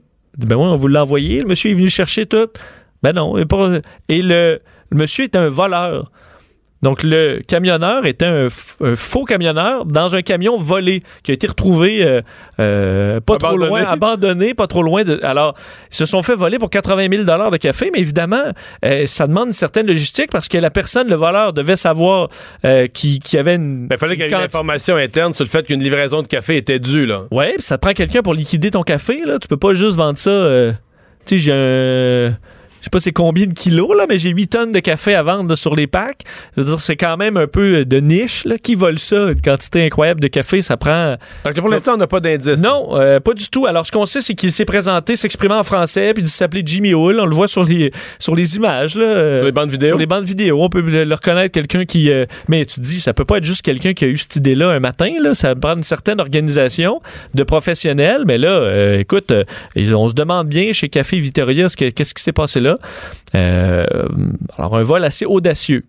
Bon, on avait des vols de sirop d'érable, des barils de sirop d'érable, mais des là, un vol- quantités impressionnantes. J'ai vu récemment l'équipe de Vodka Iceberg s'est fait voler son eau de glacier euh, Ah ouais? dans l'est du pays. Puis eux, ils se demandent aussi, mais qu'est-ce que. Eux, à chaque, une fois par année, recueillent des morceaux de glacier, les font fondre, font leur vodka avec, avec ça. Puis se sont fait voler 30 000 litres d'eau de glacier. Mais ils se disent, qu'est-ce qu'on fait avec. Vous voulez qu'on vende ça, de l'eau de glacier? Hey, Vincent, c'est un stun, ça. Non, mais la- l'affaire de l'eau de glace. Là, Ouais, là, tu là, là, je peux c'est changer de sujet. là. L'amateur de vodka, non. Je pense que ça peut être vrai le vol puis tout ça, mais. dis, Mettons qu'il faisait avec de l'eau du robinet, là. Ben, je sais. Moi, je le fais. Mettons, eux, être eux, je fais euh, édition spéciale, euh, mettons, euh, vol. euh, tu sais, vol 2019, puis tu fais de l'eau du robinet. Là, tu le dis, là, puis les gens. la l'autre vodka la même, même, bonne, absolument. Je suis bien d'accord. l'eau, là. H2O, là. Tu fais fondre un glacier, c'est parce que c'est Non, mais le point étant que l'eau de glacier, l'avantage, c'est qu'elle est pure, là, je comprends. non, mais elle, a été est devenue de la glace avant même que la pollution existe. c'est ça que je dis. C'est vrai. Elle est figée là depuis des dizaines de milliers d'années. Mario Dumont et Vincent Dessureau. Le retour de Mario Dumont. Après l'avoir lu et regardé, il était temps de l'écouter. Cube Radio. Et on est de retour. Euh, on en parlait un peu plus tôt, euh, Vincent, de cette situation que tu nous décrivais des bornes électriques. Le ministre a confirmé aujourd'hui qu'il euh, continuait à développer le réseau des bornes. Est-ce qu'elles sont sérieusement utilisées? Martin Archambault est porte-parole de l'Association des voitures électriques du Québec. Bonjour. Bonjour, M. Dumont. Qu'est-ce que vous avez pensé de ce, de ce dossier-là? En fait, est-ce que c'est des données connues, ça, que les bornes sont à l'heure actuelle très peu utilisées? Euh, ben, en fait, les données sur le taux d'utilisation des bornes sont connues, oui. Euh, ce qu'on en pense, ben en fait, quand on compare, parce que évidemment, dans le taux d'utilisation des bornes, c'est un peu comme le taux de pénétration des voitures électriques. On a souvent tendance à regarder le nombre absolu plutôt que la progression. On oublie souvent qu'en 2011 ou 2010, plutôt, il n'y avait aucune voiture électrique au Québec et qu'on est uniquement en 2019, donc neuf ans après, on est au tout début. Donc, c'est un départ euh, de zéro. Mais la progression est quand même, on double le nombre de bornes à toutes les années. Là. Donc, euh, Je comprends, mais en même temps, on euh, dit on, on met des on met des, des millions de dollars puis sont utilisés chacune moins d'une fois par jour. euh, dans dans, dans bien d'autres types d'équipements, on dirait que c'est un, scandale d'argent gaspillé. Là. Il faut avoir vraiment la foi que, que, que qu'il va en avoir plus puis que ça va devenir utilisé massivement. Oui, maintenant, il faut faire attention quand on dit des millions de. faut, faut comprendre que les bornes dont il est. euh, parce que là, on fait référence à l'article du Journal de Montréal euh, d'aujourd'hui. euh, on, a, on a mesuré principalement des bornes niveau 2. Les bornes niveau 2 sont des bornes qui ne sont pas payées par euh, les fonds publics comme le Fonds vert ou des trucs comme ça. C'est des bornes qui sont payées par les euh, par des partenaires. Donc, c'est Métro, c'est Rona, c'est Saint-Hubert. C'est eux qui ont payé pour installer les bornes qui sont là. Dans le cas des bornes euh, dans des villes, évidemment, c'est les villes qui les ont payées, mais c'est pas payé par un fonds d'infrastructure euh, provincial, par exemple. OK. Euh, les, objectifs qu'on se donne, je sais que le gouvernement est ambitieux, vous les savez par cœur, vous allez sans doute nous les rappeler, mais le nombre de véhicules électriques qu'il faudrait en 2000, 2025, 2030, là, c'est, est-ce qu'on est en voie d'atteindre ça? En fait, mettons cette année, là, 2018, quand on est arrivé au 31 décembre, est-ce qu'on avait atteint la cible que le gouvernement avait fixée? Oui, en fait, euh, c'est encore là, c'est le même principe. Hein? C'est difficile parce qu'on double à chaque année, donc on oublie que c'est une progression qui est exponentielle, c'est pas une ligne droite. L'objectif, le premier objectif du gouvernement, c'était 100 000 véhicules électriques sur les routes pour 2020. Ça, on l'aura pas, là. On double à tout. Euh, on sera pas loin. On, en- nous, Ah ouais? on prédit. euh, on regarde la courbe actuellement, puis si on l'a pas en 2020, on va l'avoir là les, dans les premiers mois de 2021. On était à 40 quelques mille véhicules là, à la fin de l'année. Euh, une quarantaine de mille véhicules à la fin de l'année, ce qui veut dire 80 000 véhicules ou à peu près à la fin de 2019. Quand vous dites, attendez un petit peu, là. Quand vous dites on double à chaque année, vous dites pas le nombre qu'on vend double à chaque année. Vous voulez dire le nombre total de véhicules. Donc, si on avait 20 000 véhicules l'année d'avant, on est monté à 40 000, puis là, on va remonter à 80 000. c'est le nombre de véhicules immatriculés sur les routes. Qui double. évidemment, c'est pas des- toujours des nouvelles ventes. Il s'ajoute, si, si on double le nombre de véhicules immatriculés, c'est qu'il s'en est vendu des nouveaux, oui. OK, fait que ça augmente à un rythme. euh, donc, cette année, ça veut dire que quoi? Ça veut dire qu'en 2019, on s'attend de vendre combien de véhicules? Une quarantaine de mille? Ben, on- une quarantaine de mille, entre 40 et 50 000 à peu près, ouais. Véhicules électriques. Oui, électrique ou hybride branchable, donc des véhicules rechargeables qu'on peut brancher sur une borne. OK. Donc, c'est la croi. Et, et le rythme de croissance, euh, vous sentez pas qu'il va ralentir? Ben en fait, les signes qu'on a sont pas à au ralentissement, sont plus à l'accélération actuellement. Il y a un effet boule de neige. C'est sûr qu'il peut arriver des conjonctures euh, qui pourraient changer la donne, autant positivement que négativement. Je vous rappelle que l'année passée, le gouvernement ontarien ont annulé leurs subventions pour les véhicules électriques. Ça a eu pour effet de rendre disponibles beaucoup de véhicules électriques au Québec. On a donc vendu plus de véhicules qu'on avait prévu pendant l'été parce qu'on sait qu'actuellement, il y a plus de demandes que d'offres. Parce que donc, quand vous dites qu'il y a plus de demandes que d'offres, il n'y en a pas dans les cours. là. Essentiellement, euh, il y a à peu près aucun modèle où un citoyen pourrait se présenter aujourd'hui, euh, rentrer dans une cour de garage puis repartir avec un véhicule électrique. Faut- pour l'essentiel, il faut le commander dans la plupart des marques. Pour plusieurs marques, il faut les commander. Il y a quand même plus de disponibilité maintenant qu'il y en avait il y a un an. Là, ça s'est légèrement amélioré. Il y a certaines marques qui sont relativement faciles à obtenir, mais pour beaucoup de modèles tendance, je dirais, ben la livraison chez les concessionnaires se fait pas à la même vitesse que la demande est présente. Donc, évidemment, il y a des listes d'attente. Ouais. Ouais. Euh, le l'amélioration technologique des, des véhicules, euh, parce que bon, les premiers quand même, il y avait des limitations très importantes. Est-ce que euh, qu'est-ce qu'on peut dire de ça? Est-ce que c'est c'est c'est euh, conforme ça aussi à ce qu'on espérait? Quand je dis amélioration technologique, autant pour faire face à l'hiver, autant pour avoir un peu de euh, un, un peu de capacité, d'avoir un peu de de, de, de- charge de batterie là, pour faire un kilométrage raisonnable, etc. Est-ce qu'on est-ce qu'on s'améliore là-dessus? On s'améliore là-dedans comme dans le reste. Ce qui était prévu, c'était euh, d'avoir des autonomies euh, qui étaient pour à peu près là, toutes les trois ou quatre ans doublées ou à peu près. Puis c'est ça qu'on observe. On avait des, des autos qui avaient une autonomie de centaines de kilomètres il n'y a pas si longtemps.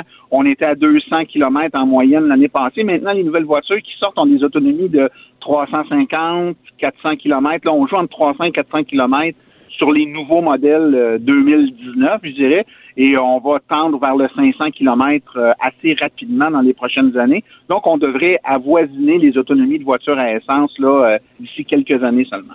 Est-ce que, parce que ce que l'Ontario a fait, c'est d'éliminer le programme de, de subvention aux véhicules électriques. Euh, bon, euh, il peut y avoir quelque chose de philosophique pour Doug Ford, mais qui disent aussi, eux, euh, écoutez, le véhicule électrique, ça se développe, puis le gouvernement n'a pas d'affaire à donner de l'argent pour ça. Est-ce qu'au Québec, combien de temps il faut encore maintenir? Parce que quand tu vas avoir, je sais pas, moi, un quart ou un tiers de la population qui va avoir une auto électrique, falloir, ça va coûter bien trop cher, il va falloir arrêter de subventionner ça, il va falloir voir ça comme un marché, là, où, ben, si tu achètes une auto électrique, tu vas tu payeras plus d'essence, tu vas être avantagé. Pensez-vous que c'est éternel, la subvention? Non, personne ne pense que c'est éternel. C'était pas le but non plus. L'objectif du gouvernement était de mettre 100 000 véhicules sur les routes avant de revoir le programme de subvention. Maintenant, il faut aussi comprendre qu'en parallèle avec les subventions, il y a des programmes qui sont déjà en fonction depuis plusieurs années d'ailleurs de, taxation supplémentaire sur l'immatriculation des voitures à grosse cylindrée. Et ces montants-là, actuellement, sont immensément, ces montants perçus-là sont immensément plus gros que ce que coûtent les subventions pour les voitures électriques actuellement. Donc, nous, ce qu'on proposerait pour permettre une transition en douceur, sans pour autant penser qu'on va avoir des subventions à l'infini, mais pour rendre ça un peu plus équitable et attaché, si on était capable de connecter la perception du surplus des voitures à grosse cylindrée et de donner ça comme subvention pour les voitures électriques, mais tant aussi longtemps qu'on va avoir des voitures à grande cylindrée euh, qui vont qui vont engendrer un revenu supplémentaire, ce revenu-là pourra subventionner les voitures électriques. Quand la transition sera faite, bon, on n'aura plus besoin de subventions, puis ça, va être tout à fait logique. On est tout à fait conscient que c'est un mouvement pour démarrer la roue, mais une fois que la roue va être capable de s'auto-alimenter tout seul, on n'aura plus besoin de fonds publics. Mais on n'est pas rendu là encore, malheureusement, avec le, nombre de véhicules a sur les routes actuellement. Il faut continuer à l'aider un peu. Pour finir avec les bornes, euh, bon, le ministre de l'Énergie aujourd'hui a dit euh, euh, il n'est pas question, on, sait qu'ils sont peut-être pas si utilisés que ça, mais ils vont l'être de plus en plus. Il n'est pas question de ralentir le rythme d'implantation des, euh, nouvelles bornes. Euh, est-ce que l'utilisateur moyen de véhicules électriques, parce que vous en connaissez beaucoup, vous êtes là-dedans, est-ce que l'utilisateur moyen, lui, trouve qu'il y a assez de bornes? Est-ce qu'il faut plus de bornes? C'est quoi la. Est-ce qu'il y a des, des, des, endroits, exemple, proches des milieux de travail où les gens, à chaque matin, sont frustrés parce qu'il euh, n'y a pas de bornes pour charger leur auto? Comment ça se vit? Ben écoutez, je vous écoutais tantôt, vous avez tout à fait raison. Vous mentionniez que près de la station, les bornes sont beaucoup plus utilisées qu'elles ne l'étaient. Effectivement, dans certains milieux plus denses, centre-ville de Montréal, centre-ville des, des, grandes villes, stationnement de, de centres commerciaux, par exemple, la demande est très forte. Donc, c'est pas vrai que ces bornes-là sont pas utilisées. D'autres bornes sont dans, sont, ont été installées pour dépanner dans des endroits un peu moins névralgiques et ces bornes-là sont très peu utilisées, donc vont, vont amener un peu à la baisse les statistiques. Il faut savoir qu'il y a deux types de bornes, M. Dumont. Il y a les bornes de rue standard euh, 240 volts dont parle le reportage du journal ce matin, mais il y a également les bornes de recharge rapide elles, ne sont pas encore en assez grand nombre et elles ont besoin de se développer beaucoup plus. C'est là qu'il y a des files d'attente.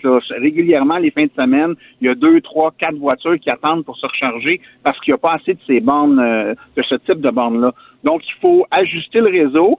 Mais évidemment, si on met plus de bornes que de véhicules, c'est pour être sûr qu'il n'y aura jamais personne qui va attendre. Fait que là, on se plaint qu'il y a trop de bornes. Si on en mettait moins, ben on se plaindrait qu'il manque de bornes, donc c'est incohérent de subventionner les autos. Il n'y a pas assez de bornes pour les supporter. Donc, peu importe quel côté on tombe, on est dans un catch-22, on il va y avoir des reproches qui vont être faits. Le, move qui est fait là, c'est de mettre plus de bandes pour l'instant pour s'assurer qu'on a une, une cohérence entre la capacité de pouvoir se recharger versus le nombre de véhicules qui est sur les routes. Puis actuellement, euh, c'est relativement bien balancé pour les bornes euh, de niveau 2. Cher Sabot, merci de nous avoir parlé aujourd'hui. Mario Dumont. Il s'intéresse aux vraies préoccupations des Québécois. La santé, la politique, l'économie. Jusqu'à 17. Le retour de Mario Dumont. La politique, autrement dite. On est de retour, euh, Vincent. Il y a euh, nos collègues du journal qui se sont euh, amusés avec une déclaration de, Catherine Dorion qui, moi, m'a amené ailleurs. tout ça autour de son rôle de porte-parole de la culture et du dossier Netflix. Oui, une histoire, ben écoute, qui, sûrement certaines personnes qui, qui ont entendu ça devaient se au Parlement devait se, se, poser quelques questions parce que euh, la députée de Québec solidaire dans Tachereau, Catherine Dorion, qui euh, parlait du dossier Netflix. Bon, sujet principal de, de, de sa question qui s'adressait à la ministre de la Culture et des Communications, Nathalie Roy, qui allait comme suit. OK, je, je la cite. Elle dit, Monsieur le Président, moi j'aime beaucoup les séries. Elle dit ça commence, ça a dans mon enfance. J'écoutais Passepartout, Watatata. Après, ça a été Les Filles de Caleb, Chambre en ville, Chambre en ville et Lance ses comptes. Elle dit Bon, maintenant, je n'ai plus de télé, mais j'ai Netflix.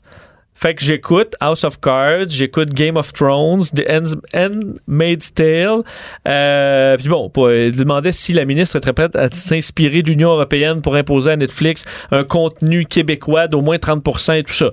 Mais là, plusieurs se sont... Euh, ben rapidement, il faut dire que si tu, tu, es abonné à Netflix, tu le sais, là, assez vite. Euh, deux de ces trois séries, donc elle nomme trois séries sur Netflix.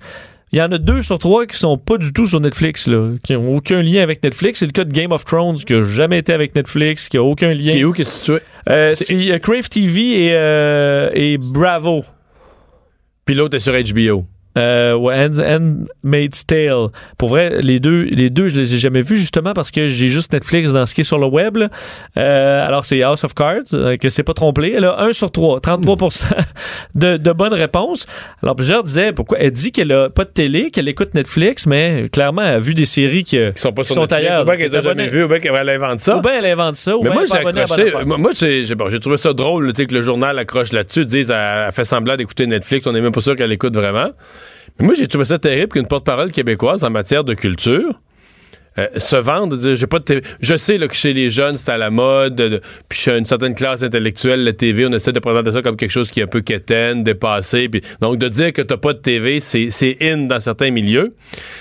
Mais c'est encore le plus gros diffuseur. La télé est le plus gros diffuseur culturel au Québec. T'es porte-parole d'un parti politique en matière de culture et tu te fais une fierté de dire moi j'ai pas de télé, donc je n'ai pas accès à tout ce qui se produit au Québec. J'ai pas accès à, à la voix, j'ai pas accès aux, aux- aux séries québécoises, j'ai pas accès à- Aux nouvelles, au pays euh, d'en haut. dire, euh. Mais j'ai Netflix. Moi aussi, j'ai Je comprends qu'il y, a un petit- y a un petit Québé- il y a un peu de contenu québécois sur Netflix. là. Je nie pas qu'il y a un peu de contenu québécois, mais je veux dire, c'est pas. C'est pas sérieux, là. Ouais, puis moi, entre autres, au niveau du. c'est en Mais personne ça- semble avoir accroché, là. Tous les ça autres sort un peu de la culture, mais l'information, euh, je veux dire, si tu vas juste sur Internet, euh, je veux dire, les bulletins de nouvelles euh, au Québec, dans ma tête, si t'es en, en politique québécoise, faut quand même que tu suives un peu ça, les bulletins de nouvelles, euh, qu'est-ce Ben, qui se dit, les des émissions d'affaires, des émissions d'affaires publiques. Des... En ma tête, faut que tu sois quand même un petit peu au courant de, de ce qui se passe dans ta. Dans, dans le paysage télévisuel. Mais en fait, je sais pas comment tu peux te faire une fierté. Parce que pour moi, là, je suis peut-être vieux jeu, mais pour moi, de dire j'ai pas la télé, donc conséquemment, j'ai pas la télé québécoise, mais j'ai Netflix, c'est comme si tu disais, ben moi, euh, je, vais- je, je suis porte-parole en culture de mon parti. Je vais jamais avoir spot de spectacle de musique au Québec, mais par contre, si je vais à Las Vegas, je vais y aller. Ou je vais jamais au. Vegas, il y a beaucoup, de- il y a beaucoup de Québec là. Je vais, je vais jamais au théâtre. À Los Angeles. Ouais, non, mais je vais jamais au théâtre au, au Québec, là, je vais jamais au théâtre, mais si je vais à New York, je vais au théâtre. Où J'achète jamais de vin, mais euh, à la LCBO, euh, quand je passe en Ouais. Ontario, euh, Puis porte-parole en matière de culture, c'est comme s'il y a un pan entier, un lieu de diffusion énorme de la culture, parce qu'à la télé, il y, a de les- il y a de la musique, à la télé, il y a, il y a- il y a du jeu, des comédiens, il y a un paquet de, paquet de produits culturels. Puis dans l'ensemble de l'industrie culturelle, la télé, pas- malgré que c'est en décroissance, je suis pas niaiseux, mais c'est pas petit, là. C'est encore énorme aujourd'hui. il y a même une chaîne, euh, je veux dire, une chaîne québécoise. Oui, oui, mais il y en a... Non, mais je veux dire, euh, des, des étatiques en partie. là. Télé-Québec. Donc, ouais, euh, Fait que, que j'ai été, j'ai été étonné de son propos. puis J'ai été étonné que personne relève ça. Que tout le monde dit Ah ben c'est cool, elle n'a pas de télé, tout ça. OK, elle porte parole en matière de culture, puis elle est fière de ça qu'elle n'a pas accès aux produits culturels. En fait, un, un énorme pan du produit culturel québécois. Surtout que j'entends ça, tu parlais de la mode un peu chez certains de dire euh, j'ai pas de télé. Mais souvent, quand tu vas, euh, tu fais juste poser deux questions de plus. Tu, fais, ben, tu te rends compte qu'ils ont une télé, là, et qu'ils n'ont pas le câble, mais ils sont abonnés à un paquet d'affaires, là, justement, qui, qui leur coûtent à peu près le même prix par mois, puis ils écoutent des séries toute la journée. Dans le fond, tu écoutes la télé autant que, Que tout le monde. autant que les gens avant. Là. Après, ouais. qui disaient, ben moi, j'ai pas ça, la télé, mais tu sais, ce qu'on appelle binge-watcher, là, tu binge-watch des séries en continu euh, euh, pendant euh, toute, toute ta fin de semaine, Enfin. ben, t'é- t'écoutes la télé. Là. Enfin, voilà pour notre réflexion sur la télé. On va tout de suite rejoindre Lise Ravary pour sa chronique. Bonjour Lise. Bonjour Mario. Alors, il y a 24 heures, on était euh, en plein dans le témoignage de Jody Wilson-Raybould. Euh, ça a été un tremblement de terre. M. Trudeau qui est obligé hier de revoir son agenda pour y introduire un, un point de presse d'urgence. Qu'est-ce qui en reste pour toi 24 heures plus tard? Ben là, il y a M. Botts qui, euh, qui a demandé à témoigner. Ouais. Qui va Alors, sûrement se faire dire oui, là. Présumons qu'il Ah, va oui, oui, oui, témoigner, là. hein? C'est sûr qu'il va se faire dire oui. Puis, écoute, je suis pas euh, stratège politique, mais euh, j'ai comme l'impression que ça va être lui qui va être, comme on dit en cinéma, le fall guy. C'est lui qui va prendre le. De toute façon, il est plus là, il a démissionné, donc il peut prendre euh, tout le blâme. Et puis, ça touche pas le gouvernement. C'est peut-être ça leur, leur leur stratégie. Je sais pas, mais ça ne m'étonnerait pas. Qu'est-ce qui en reste 24 heures plus tard? Moi, une des choses qui me surprend dans ce dossier-là, Mario, c'est que j'ai comme l'impression qu'au Québec, même si Lavalin a son siège social au Québec, que c'est pas, ça n'a pas la même résonance au Québec cette histoire-là dans le reste du Canada. Et, c'est drôle parce que c'est comme si c'était deux sujets. Je viens de donner deux entrevues euh, à CBC et euh, euh, pour eux, c'est vraiment le Québec, l'impact, les élections, M. Trudeau, la question évidemment de, de- des malversations. Mais il n'y a jamais personne, personne ne semble parler. Oui, mais la Valin là-dedans. La Valin, là, je veux dire, Mme Raybould aurait pu faire sa présentation d'hier en train de parler d'un fabricant de gomme ballon. Ça aurait été pareil. C'est comme la Valin est oubliée. On va sacrifier la Valin pour qu'on puisse avoir un, beau show politique. Moi, je m'inquiète pour la Valin parce que, écoute, regarde, quand Rona, Saint-Hubert quittent le Québec, sont vendus à des intérêts ontariens ou américains, on parle de fleurons. Là, Québec risque de perdre la Valin et ça, c'est un fleuron. Ouais, c'est un fleuron encore plus gros, mais c'est un fleuron qui a Ben fait de la oui. cochonnerie. C'est un fleuron qui a joué dans la Oui, corruption. Fait que la fleur, a, la fleur a des, a des pétales fanés. C'est ça le problème. Oui, oui, mais ils sont plus là, ce monde-là. C'est ça, je. Tu l'amènes, en- tu l'amènes au, au- devant un tribunal euh, pour une poursuite au criminel. OK, Lavalin est trouvé coupable. On fait quoi? On met Lavalin en prison? On, le building? Je Non, ben non, je sais. Dans les faits, dans les faits là, ceux qui vont être punis, ce sont les employés actuels. Mais c'est ça. Parce que ceux qui sont plus là, le fait que la compagnie soit poursuivie, euh, ça les dérange plus du tout. Là. Et ça les affecte plus. OK, au Canada, c'est nouveau, cette affaire-là de ré- réparation, là, un, un accord de réparation. Mais dans le monde entier, en affaires, écoute, je suis tombée sur les affaires, il y a rien incroyable. Siemens est une entreprise, la plus grosse entreprise d'ingénierie en Allemagne. À 475 000 employés, c'est ça comment ça dit bon. Et dans les années 80, 90, 2000, ils ont fait bien des affaires pas correctes de corruption. Bien plus que Lavalin, bien plus grave. Et Mais les, toutes les entreprises qui ont eu affaire là, dans des pays avec des cours. dictateurs et tout ça ont, ont pu à un moment ou à un autre euh, donner des pots de vin et baigner dans la corruption. Hein? Ouais, mais t'es pas obligé d'amener le fils du dictateur chez Wanda voir les danseuses, là. Non, non, non. Mais je te dis la vérité, là. Mais Je sais, ça fait partie aux États-Unis, les entreprises acceptent de payer des amendes au gouvernement américain. Puis le gouvernement américain est au courant, dans tous les cas, qu'il n'y a pas tellement le choix. Mais ce que je veux dire sur Siemens, c'est que ce qui est arrivé, on leur a offert un accord de réparation. Ils ont payé 1,6 milliard en amende il y a 30 ans. Euh, ils ont dû réorganiser et ça. Puis aujourd'hui, Siemens, ça va très bien. La compagnie a été sauvée, puis il y a du monde qui sont allés en prison. Le problème ici, là, c'est bien plus que les dirigeants ont eu des sentences bonbons. Mais tu sais, des exemples, tu parles de Siemens, c'est un, énorme exemple. Il y a Rolls-Royce a vécu quelque chose de semblable Ouais. au Royaume-Uni, avec un accord de réparation. Je me souviens plus Absolument. du montant, c'est des centaines de, de millions aussi. Puis...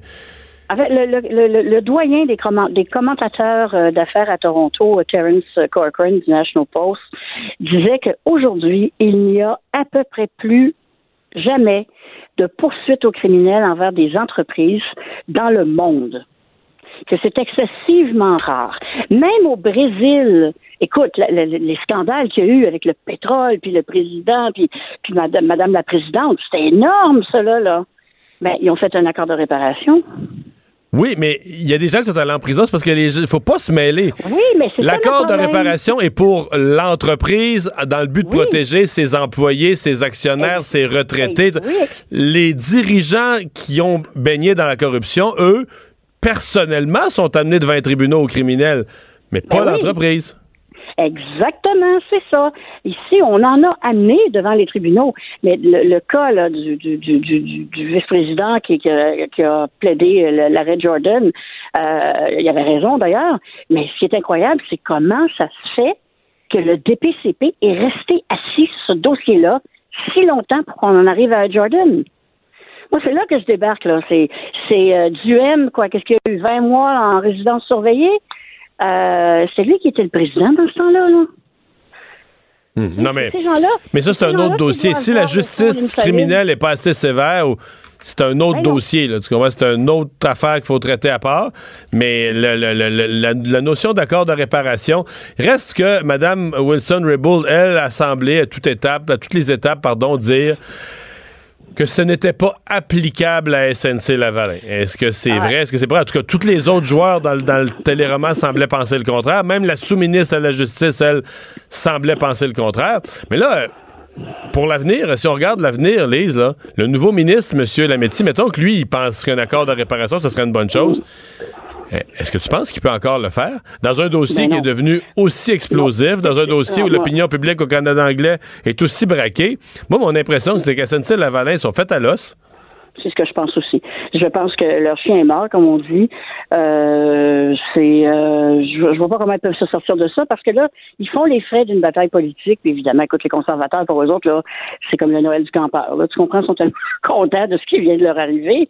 Alors, eux ont leur petit side show on the side, là, hein, qui demande la démission de Justin, comme si Justin va démissionner sept mois avant des élections. À moins qu'on découvre des affaires vraiment de criminalité personnelle, je, je vois pas que ça arrive. Euh, mais tout le monde, tout le monde brasse ça. Puis comme je disais tantôt, moi, ce qui me, ce qui m'a- m'attriste, c'est qu'il y a, a- personne qui pense aux, employés qui n'ont rien fait. Et c'est rendu qu'il y a même des gens qui me disent Ben, ils ont rien fait, ils ont rien fait, c'est pas si clair que ça. Quand les jobs étaient, les contrats étaient obtenus légalement, c'est ça qui leur a permis d'avoir des emplois. Ben là, on n'est pas rendu à penser comme ça, j'espère. De toute façon, tu sais, tu, sais, tu l'as- tu viens de le dire, Mario, là, la question de pourquoi Mme Raybould a décidé de ne pas challenger hein, la, la, la, la DPCP fédérale. Euh, c'est devant les tribunaux, c'est toi qui me l'as dit. On peut pas le savoir, mais pour moi, le cœur du problème, il est là. Mais Quand les on sur- saura- Ouais. Mais même sur la question des employés, prenons le pire. On va, on va partir du pire cas de corruption qu'on a eu au Canada, le CUSUM. OK? 29 millions qui a été donné, un pot de vin total, Dr. Porter, peut pas être pire, OK? Mais l'employé qui est un qui fait du, du dessin architectural ou celui Mhm. qui fait du génie, qui a, qui a fait, qui, qui a pensé la façon dont les salles d'opération, puis qu'on allait passer le filage, puis le bon courant d'électricité pour la puissance. de- tous ceux qui ont travaillé dans toute la technique, c'est incroyable cet hôpital-là. là. C'est quand même. Oh, parce que, parce euh, on, on peut pas- on ne peut pas parler comme si l'hôpital n'avait pas été construit. Tu comprends que les employés avaient mis leur paye annuelle, mettons qu'ils gagnent 90 000 par année, qui ont mis le 90 000 dans leur poche, puis sont restés chez eux, puis ils n'ont pas construit l'hôpital. C'est pas ça la corruption. Le contrat a été obtenu d'une façon pas correcte. Mais ils ont fait l'ouvrage quand même. L'hôpital est construit. puis les médecins, moi j'ai des médecins que je connais au CUSUM qui m'ont dit, écoute, là, on fait venir des, des- des visiteurs d'ailleurs dans le monde, puis là, comment on a un hôpital de premier niveau. L'hôpital a été construit. Donc, qu'on qu'on ait poursuivi en justice Porter, Duhem, tous ceux qui ont baigné dans la méthode scabreuse d'obtention du contrat, de corruption. Mais faut, faut pas pousser ça à l'autre extrême. Parce que pousser à l'extrême, c'est tu sais quoi, Lise? Si on dit, garde là, on peut pas vivre nous au Québec avec un tel symbole de corruption, on le rase puis on le recommence. Hein, pousser à l'extrême, pousser fou, là. Non, ben- non, t'as raison, mais. mais non, mais là, on dit, ben non, l'hôpital, il a été construit. Bon, mais il a été construit, ça veut dire que les travailleurs là, de, de terrain, eux, là, ils n'ont jamais su comment le contrat avait été obtenu. Qu'est-ce que tu veux, SNC avait le Ben contrat, puis ils l'ont fait. Ils ont fait un hôpital, ils l'ont construit, tu sais. Puis ils l'ont bien, ils l'ont bien fait. Moi, j'ai deux personnes dans ma famille qui ont terminé leur jour là, après une longue maladie. Puis moi, j'ai vu comment ça se passait dans cet hôpital-là. Je te jure que c'est, on est dans un autre siècle. Non, non, c'est un hôpital super Non, non, moderne, c'est tout vraiment- ça. que- un- très, très, très bien. Mais mais, mais raison, c'est ce que moi j'essaye de faire comprendre aux gens. OK, Mme Raybould, Monsieur, Monsieur Trudeau, Bott, ils ont fait des choses qui sont sûrement, ou pas, pas Mme Raybould, mais les, les, les- les gens dans, dans l'entourage de Justin, je suis certaine qu'il y a des choses qui sont faites qui ne respectaient vraiment pas l'esprit de la séparation des pouvoirs entre le judiciaire et le politique. Ça, je suis certaine de ça. Mais c'est pas parce qu'ils sont crétins. Je, me demande si cette histoire-là, là, euh, en partie du côté du gouvernement et tout ça, que c'est juste le fait qu'ils ont été imprudents et qu'ils étaient au départ ignorants. C'est a que ça pas fait, de- ça fait amateur un peu, la façon dont ça a été traité. Qu'il n'y a, pas- a pas de, a pas de. Ben oui, écoute, Justin, lui, ça- toute son image politique est basée sur son image. Puis là, il arrive dans un vrai dossier, là. Hein? Ben, là, on le regarde, comme on dit, il spin en titi. Hmm. Il sait Euh, pas quelle base se je- tourner, c'est pas euh, c'est clair. Ouais. On n'a pas fini d'en parler. Merci beaucoup, Lise. Ben oui, c'est toujours le fun. On se reprendra. On se reprend. Au revoir. bye bye. De 15 à 17. De 15 à 17. Mario Dumont et Vincent Dessureau. Le retour de Mario Dumont. Et c'est l'heure de parler euh, sport. Jean-Philippe Bertrand, des partants à TVA Sport, est là. Bonjour, Jean-Philippe. Salut Mario, t'es t'es occupé par les temps qui courent? Oh, on manque pas d'actualité. On manque pas. Dans le sport non plus, vous en manquez pas. Euh, le Non. Canadien, donc, qui se prépare pour. euh, c'est une drôle de semaine. hein. En début de semaine, deux matchs collés en deux soirs. Puis là, on fait la même chose à la fin de la semaine.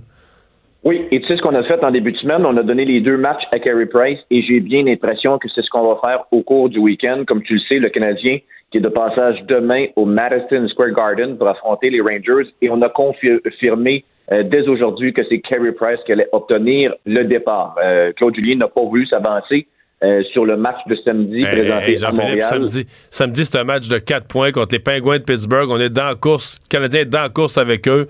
C'est pas vrai que t'envoies Niemi là. là. Non, ben on, écoute, on s'en- On s'entend que c'est Price deux là. fois, là, à moins d'une blessure. là, je tomberais carrément en bas de ma chaise si on envoyait Niemi samedi face aux Penguins de Pittsburgh. Je suis convaincu, là, je mettrais ma main au feu qu'on va revenir avec, euh, avec Carey Price samedi face aux Penguins. Puis de toute façon, la semaine prochaine, on s'en va sur la côte ouest américaine.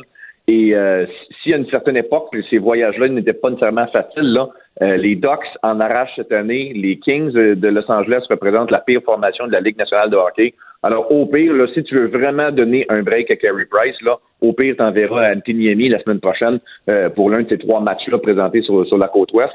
Aujourd'hui, on a même donné l'option à Carey Price, puis il l'a pris. Alors, il y avait entraînement pour le Canadien aujourd'hui, et Carey Price a pris une petite journée de repos. Alors, c'est bien correct comme ça. Carey Price, euh, demain, et je suis pas mal convaincu samedi face, euh, face aux Pingouins. Puis tu sais, tu le mentionnes, le classement est tellement serré à, à l'heure où on se parle. Alors, on ne veut pas se permettre euh, d'échapper des matchs puis, puis, puis de pas jouer pour gagner tous les matchs parce que euh, il y a un site qui s'appelle Hockey Reference là, qui calcule les, euh, les euh, probabilités là, selon un calcul quasiment digne d'un actuaire. Là. Et le Canadien, à l'heure où on se parle, a 70% des chances de se qualifier pour les séries d'après-saison. C'est quand même Je regarde 30 le Cana- des chances de ne pas faire les séries. Excuse-moi d'être. Non, exact. Exact, mais euh, euh, là, j'ai pas ma petite feuille euh, à côté de moi, mais je regardais le calendrier des, euh, des, des trois rivaux là, que le Canadien va devoir battre pour, pour occuper une, une des deux des deux places des équipes repêchées, là, parce que je serais très surpris que le Canadien finisse dans les trois premières équipes de la section atlantique. Là. Alors, on va se battre avec les Penguins de Pittsburgh, les Blue Jackets de Columbus et les Hurricanes de la Caroline. Et je te donne un exemple. Pittsburgh va jouer deux fois contre Columbus et deux fois contre les Hurricanes. Alors, en d'autres mots, les, les équipes vont, vont se gruger des points entre elles. Non, c'est ça. Ils peuvent pas faire 4 points ce soir-là. là. Il y en a un, il y en a un des deux qui va avoir perdu. Là. Ouais, le- dans, dans le pire des cas, le match se termine en prolongation, puis, donne puis, trois, euh, l'équipe ça perdante va chercher points. un point. Là, ça, ça serait vraiment le pire des scénarios. Mais euh, le Canadien, je te dirais qu'il a un, un calendrier relativement avantageux. Euh, c'est d'ailleurs l'équipe qui va disputer le moins de matchs contre des équipes qui font déjà partie du portrait des séries. Alors, en d'autres mots, on va affronter, entre autres, les, euh, les Panthers de la Floride, les Flyers de Philadelphie, euh, tu sais, des équipes qui, qui visiblement ne seront pas de la, de la grande vache du printemps. Mais, je le répète, la fin de saison sera vraiment pas facile pour le Canadien. On finit l'année avec un match contre les Blue Jackets de Columbus, donc un adversaire, un rival direct au classement. Euh, les Jets de Winnipeg vont être au menu, les Maple Leafs de Toronto, les Capitals de Washington, puis les, euh, le, le Lightning de Tampa Bay. Alors, euh, c'est le temps Donc, le dernier match de la saison est contre euh, Columbus? Euh, non, le dernier match de la saison est contre, euh, contre Toronto. Et quasiment toujours contre Le- le- Toronto, oui, c'est vrai. Ouais, le cinquième avant-dernier, là, je pense que, de mémoire, là, je pense que c'est le 24 mars. C'est contre, les, euh, contre les Blue Jackets. Mais on pourrait de- se retrouver de- de quand même qu'à la fin mars, début avril, que chaque match, chaque point là, est, est crucial, puis qu'on on suit le classement avec la, la, la sueur au temple. Ben, moi, moi c'est ça qui me fait peur. Tu sais, J'ai peur qu'on se retrouve, exemple, le dernier match de l'année, tu affrontes Toronto, puis tu pas le choix de l'emporter. Ou tu sais, il te pas moi, un Toronto, t'aimes pas, puis il faut que tu gagnes les deux matchs pour t'assurer une place en série. Alors, c'est pour ça que, que j'ai mal géré la défaite de lundi face aux Devils, parce que c'est le temps d'emmagasiner des, euh, des, points. Des beaux points, ouais. Euh, au- Aujourd'hui, avant l'entraînement, comme je te le mentionnais, tu sais, on a parlé de chez Weber là, qui a connu des, des matchs difficiles, puis on a surtout parlé de, de son travail en territoire défensif, là, mais même offensivement, en avantage numérique, euh, il, on peut pas dire que générer, euh, euh, grand-chose de valable. Il a même été rétrogradé au sein de la deuxième unité en avantage numérique. C'est Jeff Petrie qui, euh, qui a pris sa place lors de la, de la première vague. Oh, grosse nouvelle quand même. Jean-Philippe, est-ce que le, monde du hockey québécois est quand même ébranlé par toutes ces histoires de racisme? Euh, on dirait qu'il s'accumule quand même depuis quelques jours. Euh, là, on parle d'un jeune autochtone de la Tuque qui se fait traiter de kawish. On a vu des histoires vraiment euh, pa- pathétiques. Est-ce qu'il y a un certain réveil qui se passe? Ben, réveil, ça, je suis pas sûr, là, mais c'est une, semaine difficile pour, euh, pour Hockey Québec. Puis, tu sais, la semaine dernière, là, JA vous présentait ce reportage d'un, petit bonhomme PWC dont les parents ont voté pour pas qu'il joue. Tu sais, euh, ça, ça a fait scandale. Il y a eu au cours du week-end ce qui s'est passé dans la Ligue nord-américaine. Là, ça, bon, disons là, c'est une ligue professionnelle, là, ou semi-professionnelle, là, mais n'empêche que c'est pas plus euh, reluisant, là, histoire de racisme. D'ailleurs, la Ligue nord-américaine là, a, a publié un communiqué aujourd'hui avec des, des nouvelles mesures, là, c'est-à-dire qu'ils vont avoir plus de sécurité au match, euh, des, des Ah, partisans qui se font qui- des partisans qui se font prendre à, à, à émettre des commentaires racistes là, ou à crier des bouffonneries comme ça vont être expulsés du match parce qu'en fin de semaine là, les partisans qui ont fait ça, comme le gars qui se promène à côté de la, de la du banc de punition avec un vidéo de singe sur son téléphone, a même pas été mis dehors de l'aréna. Alors, à l'avenir, ces, ces spectateurs seront carrément chassés. Alors, euh, je, je salue d'une certaine façon là, le, le, la mise au point, l'ajustement de la Ligue nord-américaine, mais pour avoir euh, pour avoir joué dans, dans ces dans ces ligues-là, là, pour avoir connu un peu la culture, là, euh, le problème, c'est pas nécessairement la ligue, mais c'est le monde qui fréquente les, les, les matchs. Tu arrives un vendredi soir, le gars il sort de la shop, on va se caler quatre grosses bières à 4,50, puis il est chaud dans les estrades, puis la chicane pogne. Alors ça, c'est je suis pas sûr qu'on va être en mesure d'enrayer le problème. Là. Peut-être si on les chasse de l'aréna, mais euh, ça, c'est sûr que c'est pas très reluisant comme dossier. Et euh, celui dont tu viens de mentionner, ça, c'est un, c'est un nouveau dossier là, euh, qui, qui nous est arrivé aujourd'hui. Euh, un petit bonhomme euh, d'âge Pee-Wee, d'origine autochtone qui se fait crier des âneries dans- par les parents dans les estrades. On vous dire, là, le, Pas- notre hockey est malade en s'il vous plaît Pas au glorieux. Québec. Puis ça, c'est juste, non, de, vraiment pas. Là. Puis c'est pour ça que des fois, je me dis, là, moi, je viens d'avoir un petit gars, peut-être peut-être moi l'inscrire au tennis, finalement. Hey, merci Jean-Philippe. Salut. Salut, les gars. Qu'est-ce qu'on surveille, euh, Vincent? Ben, euh, dire que dans les suites de cette rencontre entre Pierre-Carl Pellado et euh, François Bonnardel, euh, on apprend que ben, Pierre-Carl Pellado va déposer d'ici le 4 mars prochain un projet pour relancer Théo Taxi. Il a peut-être pris le bon angle pour aller charmer un peu François Bonnardel qui fait la réglementation qui va suivre. D'un, lui a demandé une réglementation en faveur, mais aussi dit que c'était la faute aux libéraux si ça n'avait pas marché avant. Alors, peut-être utiliser ses cartes de façon habile aujourd'hui. Carte économique et pour réussir. Merci Vincent, merci à vous d'avoir été là au cours des deux dernières heures. Cube Radio.